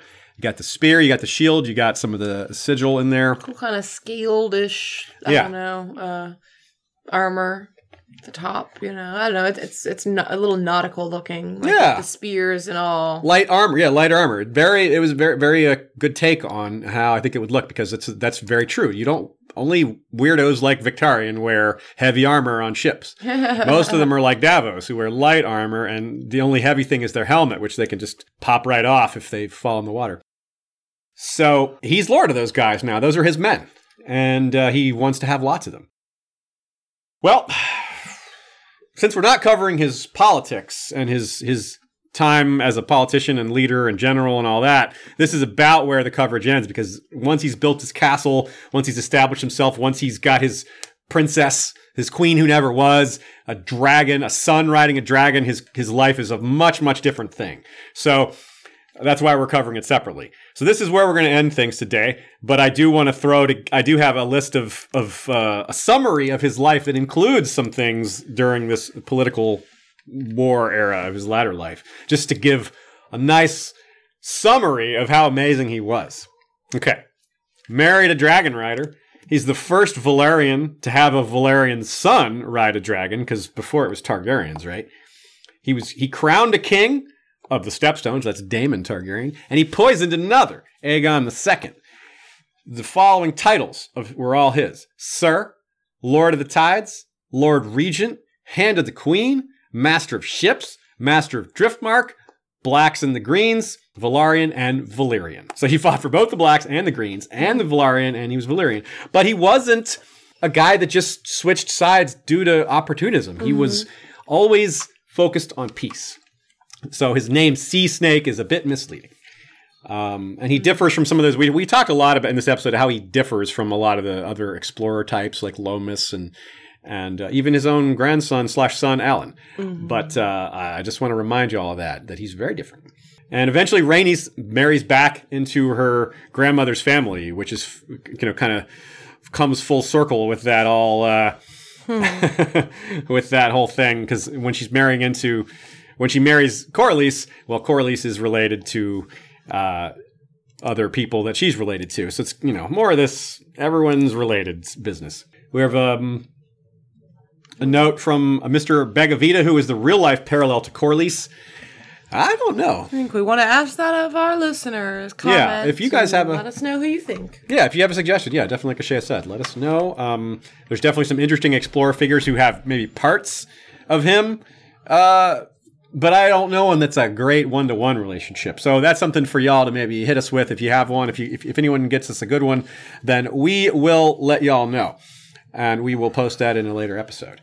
So let us do our thanks and outro. thank you everybody for coming. It's uh, sorry we couldn't get this done last week, but uh, We will be off next week. That's right. But we will have a live stream that Saturday, that Saturday the 13th, and I think you said 2 p.m. Eastern, right? that's right, 2 p.m. Eastern, which would So be we'll 6 post the GMT. event for that pretty soon because we don't have a stream before then. Yep, 7 GMT. Now there's there is a chance we do another stream before that, and that will be if there's another trailer. We got some new teasers, but that's not really enough to do a full episode on. But if there's a full new trailer or a substantial amount of new footage, we will do an episode prior to Saturday the 13th. But otherwise, that's our next live stream, Saturday the 13th, and we're then we're full in Game of Thrones mode for six weeks, and uh, then we'll let y'all know what comes after that. So let's say thanks to a few people. Do our patron shout outs. Thanks uh, to Ashea, of course. Thanks to Michael Klarfeld. Thanks big, to Drafter. big thanks to Drafturgy. Yes, as we said, go follow him on Twitter and Instagram at Drafturgy, and uh, we hope to get more art from him in the future. And we will certainly be linking to um, his online store so you can buy a print. I know I sure want a print of that. Yeah, I uh, I do too, and we will certainly be spreading the word as we get more information and helps uh, let y'all find uh, this whenever wherever it can be found. Okay, um, and also thanks to LML for being a part of this episode. Um, very helpful. No, screw lot of great him. takes. He left early. That's why we wanted to get we wanted to have him leave so we could make fun of him once he left. okay, thanks to our other patrons. Thanks to Lard Mark of House Joseph, the Snow and Winterfell, rider of Mazlacartho, white dragon with green scales, horns, wings, and talons. Jinx of House Lier is Green Queen of the Rainwood, rumored daughter of a Woods Witch, rider of Eurogenia, a Sylphic albino dragon with amethyst eyes and opalescent wings. The mysterious BR is Hand of the King, the Smiling Wolf is Lord Stephen Stark of the Broken Tower, soldier, scholar, philosopher, diplomat, hand of Queen Ashea, who is known as the best. Lord Jim the Fortuitous of Wars and Politics of Ice and Fire blog is Warden of the West. Another person that will be seeing at Ice and Fire Con. Hmm. Lord George Stormsville the Cunning, Lord of the Chiliad and Warden of the East. The Unfrozen, Lord of the Bricks and Castle Crimson Light, Defender of the Old Gods, and Warden of the North. I believe that's another person we'll be seeing at Ice and Fire Con.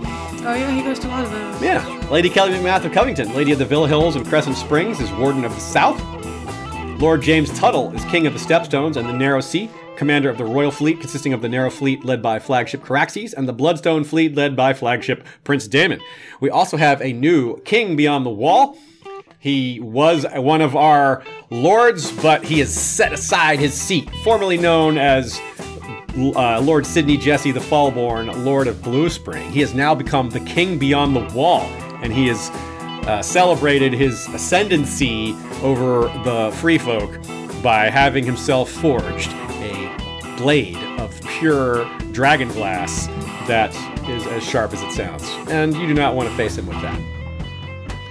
Also, thanks to our small council, the Lord Daniel the Sneaky Russian is Master of Ships, Grand Maester Via James, Lord Benjamin of House Hornwood is Master of Laws, Lord Fabian Flowers is the Bastard of Green Shield, Master of Coin, and Lord Johann of House Orcos is called Shadowhawk, Master of Whisperers.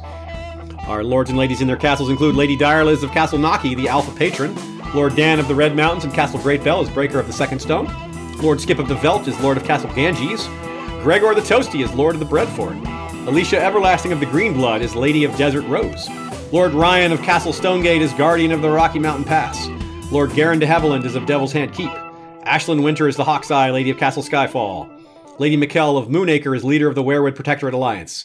The Lord of the Halls of Castle Hillcrest is wielder of the Valyrian steel machete Everglazed. Lord Alistair Whitaker is Lord of the Dawnhold. Lord Bemmy Snugglebunny is Guardian Ranger of the Hidden Hundred Acre Werewood, dual wielder of the Valyrian short swords Glorious Morning and Little Light Wise, sharpshooter of the Werewood and Ironwood laminated longbow Todd Von Oben. Brian the Defender is Lord of the Spearfort and the Freelands, last scion of Clan Macaulay, Strength and Courage. The Bastard of the Wolfswood is First Forester of the Old Gods, Sword of House Iron Werewood, Listen for the Silence. Connor the Dungeon Master is Lord of Catamount Keep and Guardian, and Guardian of the Smoky Mountain Pass. Lady Baelish is Dark Widow of Harrenhal. Nevesta the Twin Hearted is a suspected skin changer and holder of Castle Carahelm. Sir Valentin of House of Jen is creator of the free Game of Thrones predictions a futures market. Uh, Lady Liana Kelly is of Wolf Island and protectress of the Steelhold. Casey Stark is of House Acres. Lady Kay of House Archer is Lady of Earthdog Hall, Huntress of the Wolfswood, and Guardian of Maddie Squirrel's Bane, the mighty Direweenie. Lady Raywin of House Dillsdane is the Star Spear. And Peter Rivers, the Pale Dragon, is heir to Bloodraven. Also, thanks to King's Justice Sir Troy the Steady, wielder of the Valyrian steel blade Fate. And thanks to the Queen's High Council, led by, uh, well, not led, uh, with Bloody Ben Blackwood, Master of Whisperers, Rebea Star Eyes, Lady of Waves and Mistress of Ships, Captain of the Iron Shadow Cat. In the shadows, we bear our claws. Laura of House Brondos is Master of Coin. Grand Maester Elizabeth, middle daughter of Lyanna Mormont, First Lady to forge both the Silver and Valyrian Steel Link, and Dennis of Lazar, Embar Persis, former head of the Cell Sail Company, the Fiery Shepherds, Master of Laws. Yeah, the Embar Perseus is High Valyrian for Fire of the Sea. Oh, Pretty cool. I like that, that name a lot. cool. Uh, our King's Guard is led by Lord Commander Miriamar and backed up by Sir Dolores D, longest tenured White Sword. Wella Crowsbane, Guardian of White Tree, First Lady of the Free Folk. Sir Dean the White, Knight of the Black Star. Sir Jord of House Pepsi, called the Beverage Knight. Gregor Snow, called Snow Bear, a bastard of Winterfell. Jordan of House Pepsi better not come to Atlanta. Yeah, this is Coke Country. Um, the Queen's Guard is led by Lord Captain Commander Hema Helmet, the Sellsword Sentinel. It has Alexander of House Atreides from the Seat of Dune. I must not fear. Fear is the mind killer. Becca the Bard, Songbird of the North. Michonne the Melodious, Star of Old Town, Minds Over Masters. Ser Rambo, Knight of House Ganon, First Blood. Ser Leon of House Walker, wielder of the twin Valyrian steel blades Fire and Ice, and the werewood bow Rain. And last but not least, Amber the Adamant, the Knight of the Mist and Mother of Squids. Lord Commander George the Golden leads the Beard Guard, backed up by Sir Joshua Oakhart, the White Oak, Lady Rita of the Copper Coppermane, the Unbound, Dance the Fervor, Sir Jeff Warden of the AC, wielder of Triad, the multifaceted ble- beard, beard, beard of Platinum Red and Brown, Stay Frosty. Sir Tim Corgyle is Mad Boy of the Western Desert, and Queen Helena von Landstein is partying like it's 1999 since 1980 something. A kingdom for a drink. And finally, our History of Westeros and Night's Watch is led by Lord Commander Benjen Umber, the Silent Giant, wielder of the Valyrian Steel Greatsword Winter's Kiss. And he is backed up by First Builder Magor Snow, aka Magor the Cool, the Fire in the Snow. Not like that. Yeah, it's very cool. First Steward. Very cool. I didn't even mean to do that. I pun in my sleep, apparently. You're First- awake. Hmm, whoa, I am awake. First Steward Sir Jurion of the Torrentine, called Pale Wind. And First Ranger Sir Source Delica of House Gramercy. Nice uh, audio file reference there. Okay, everybody, thanks again. Thanks to Michael Klarfeld again. Thanks to Drafturgy again. Thanks to LML again. And we will see Thanks you guys. Thanks to Aziz for the first time ever. Thanks to me. Okay. Thanks to uh, HP Lovecraft and Pod City and all of y'all who came to watch and or listen today. We will see you next time. Valar, reread us.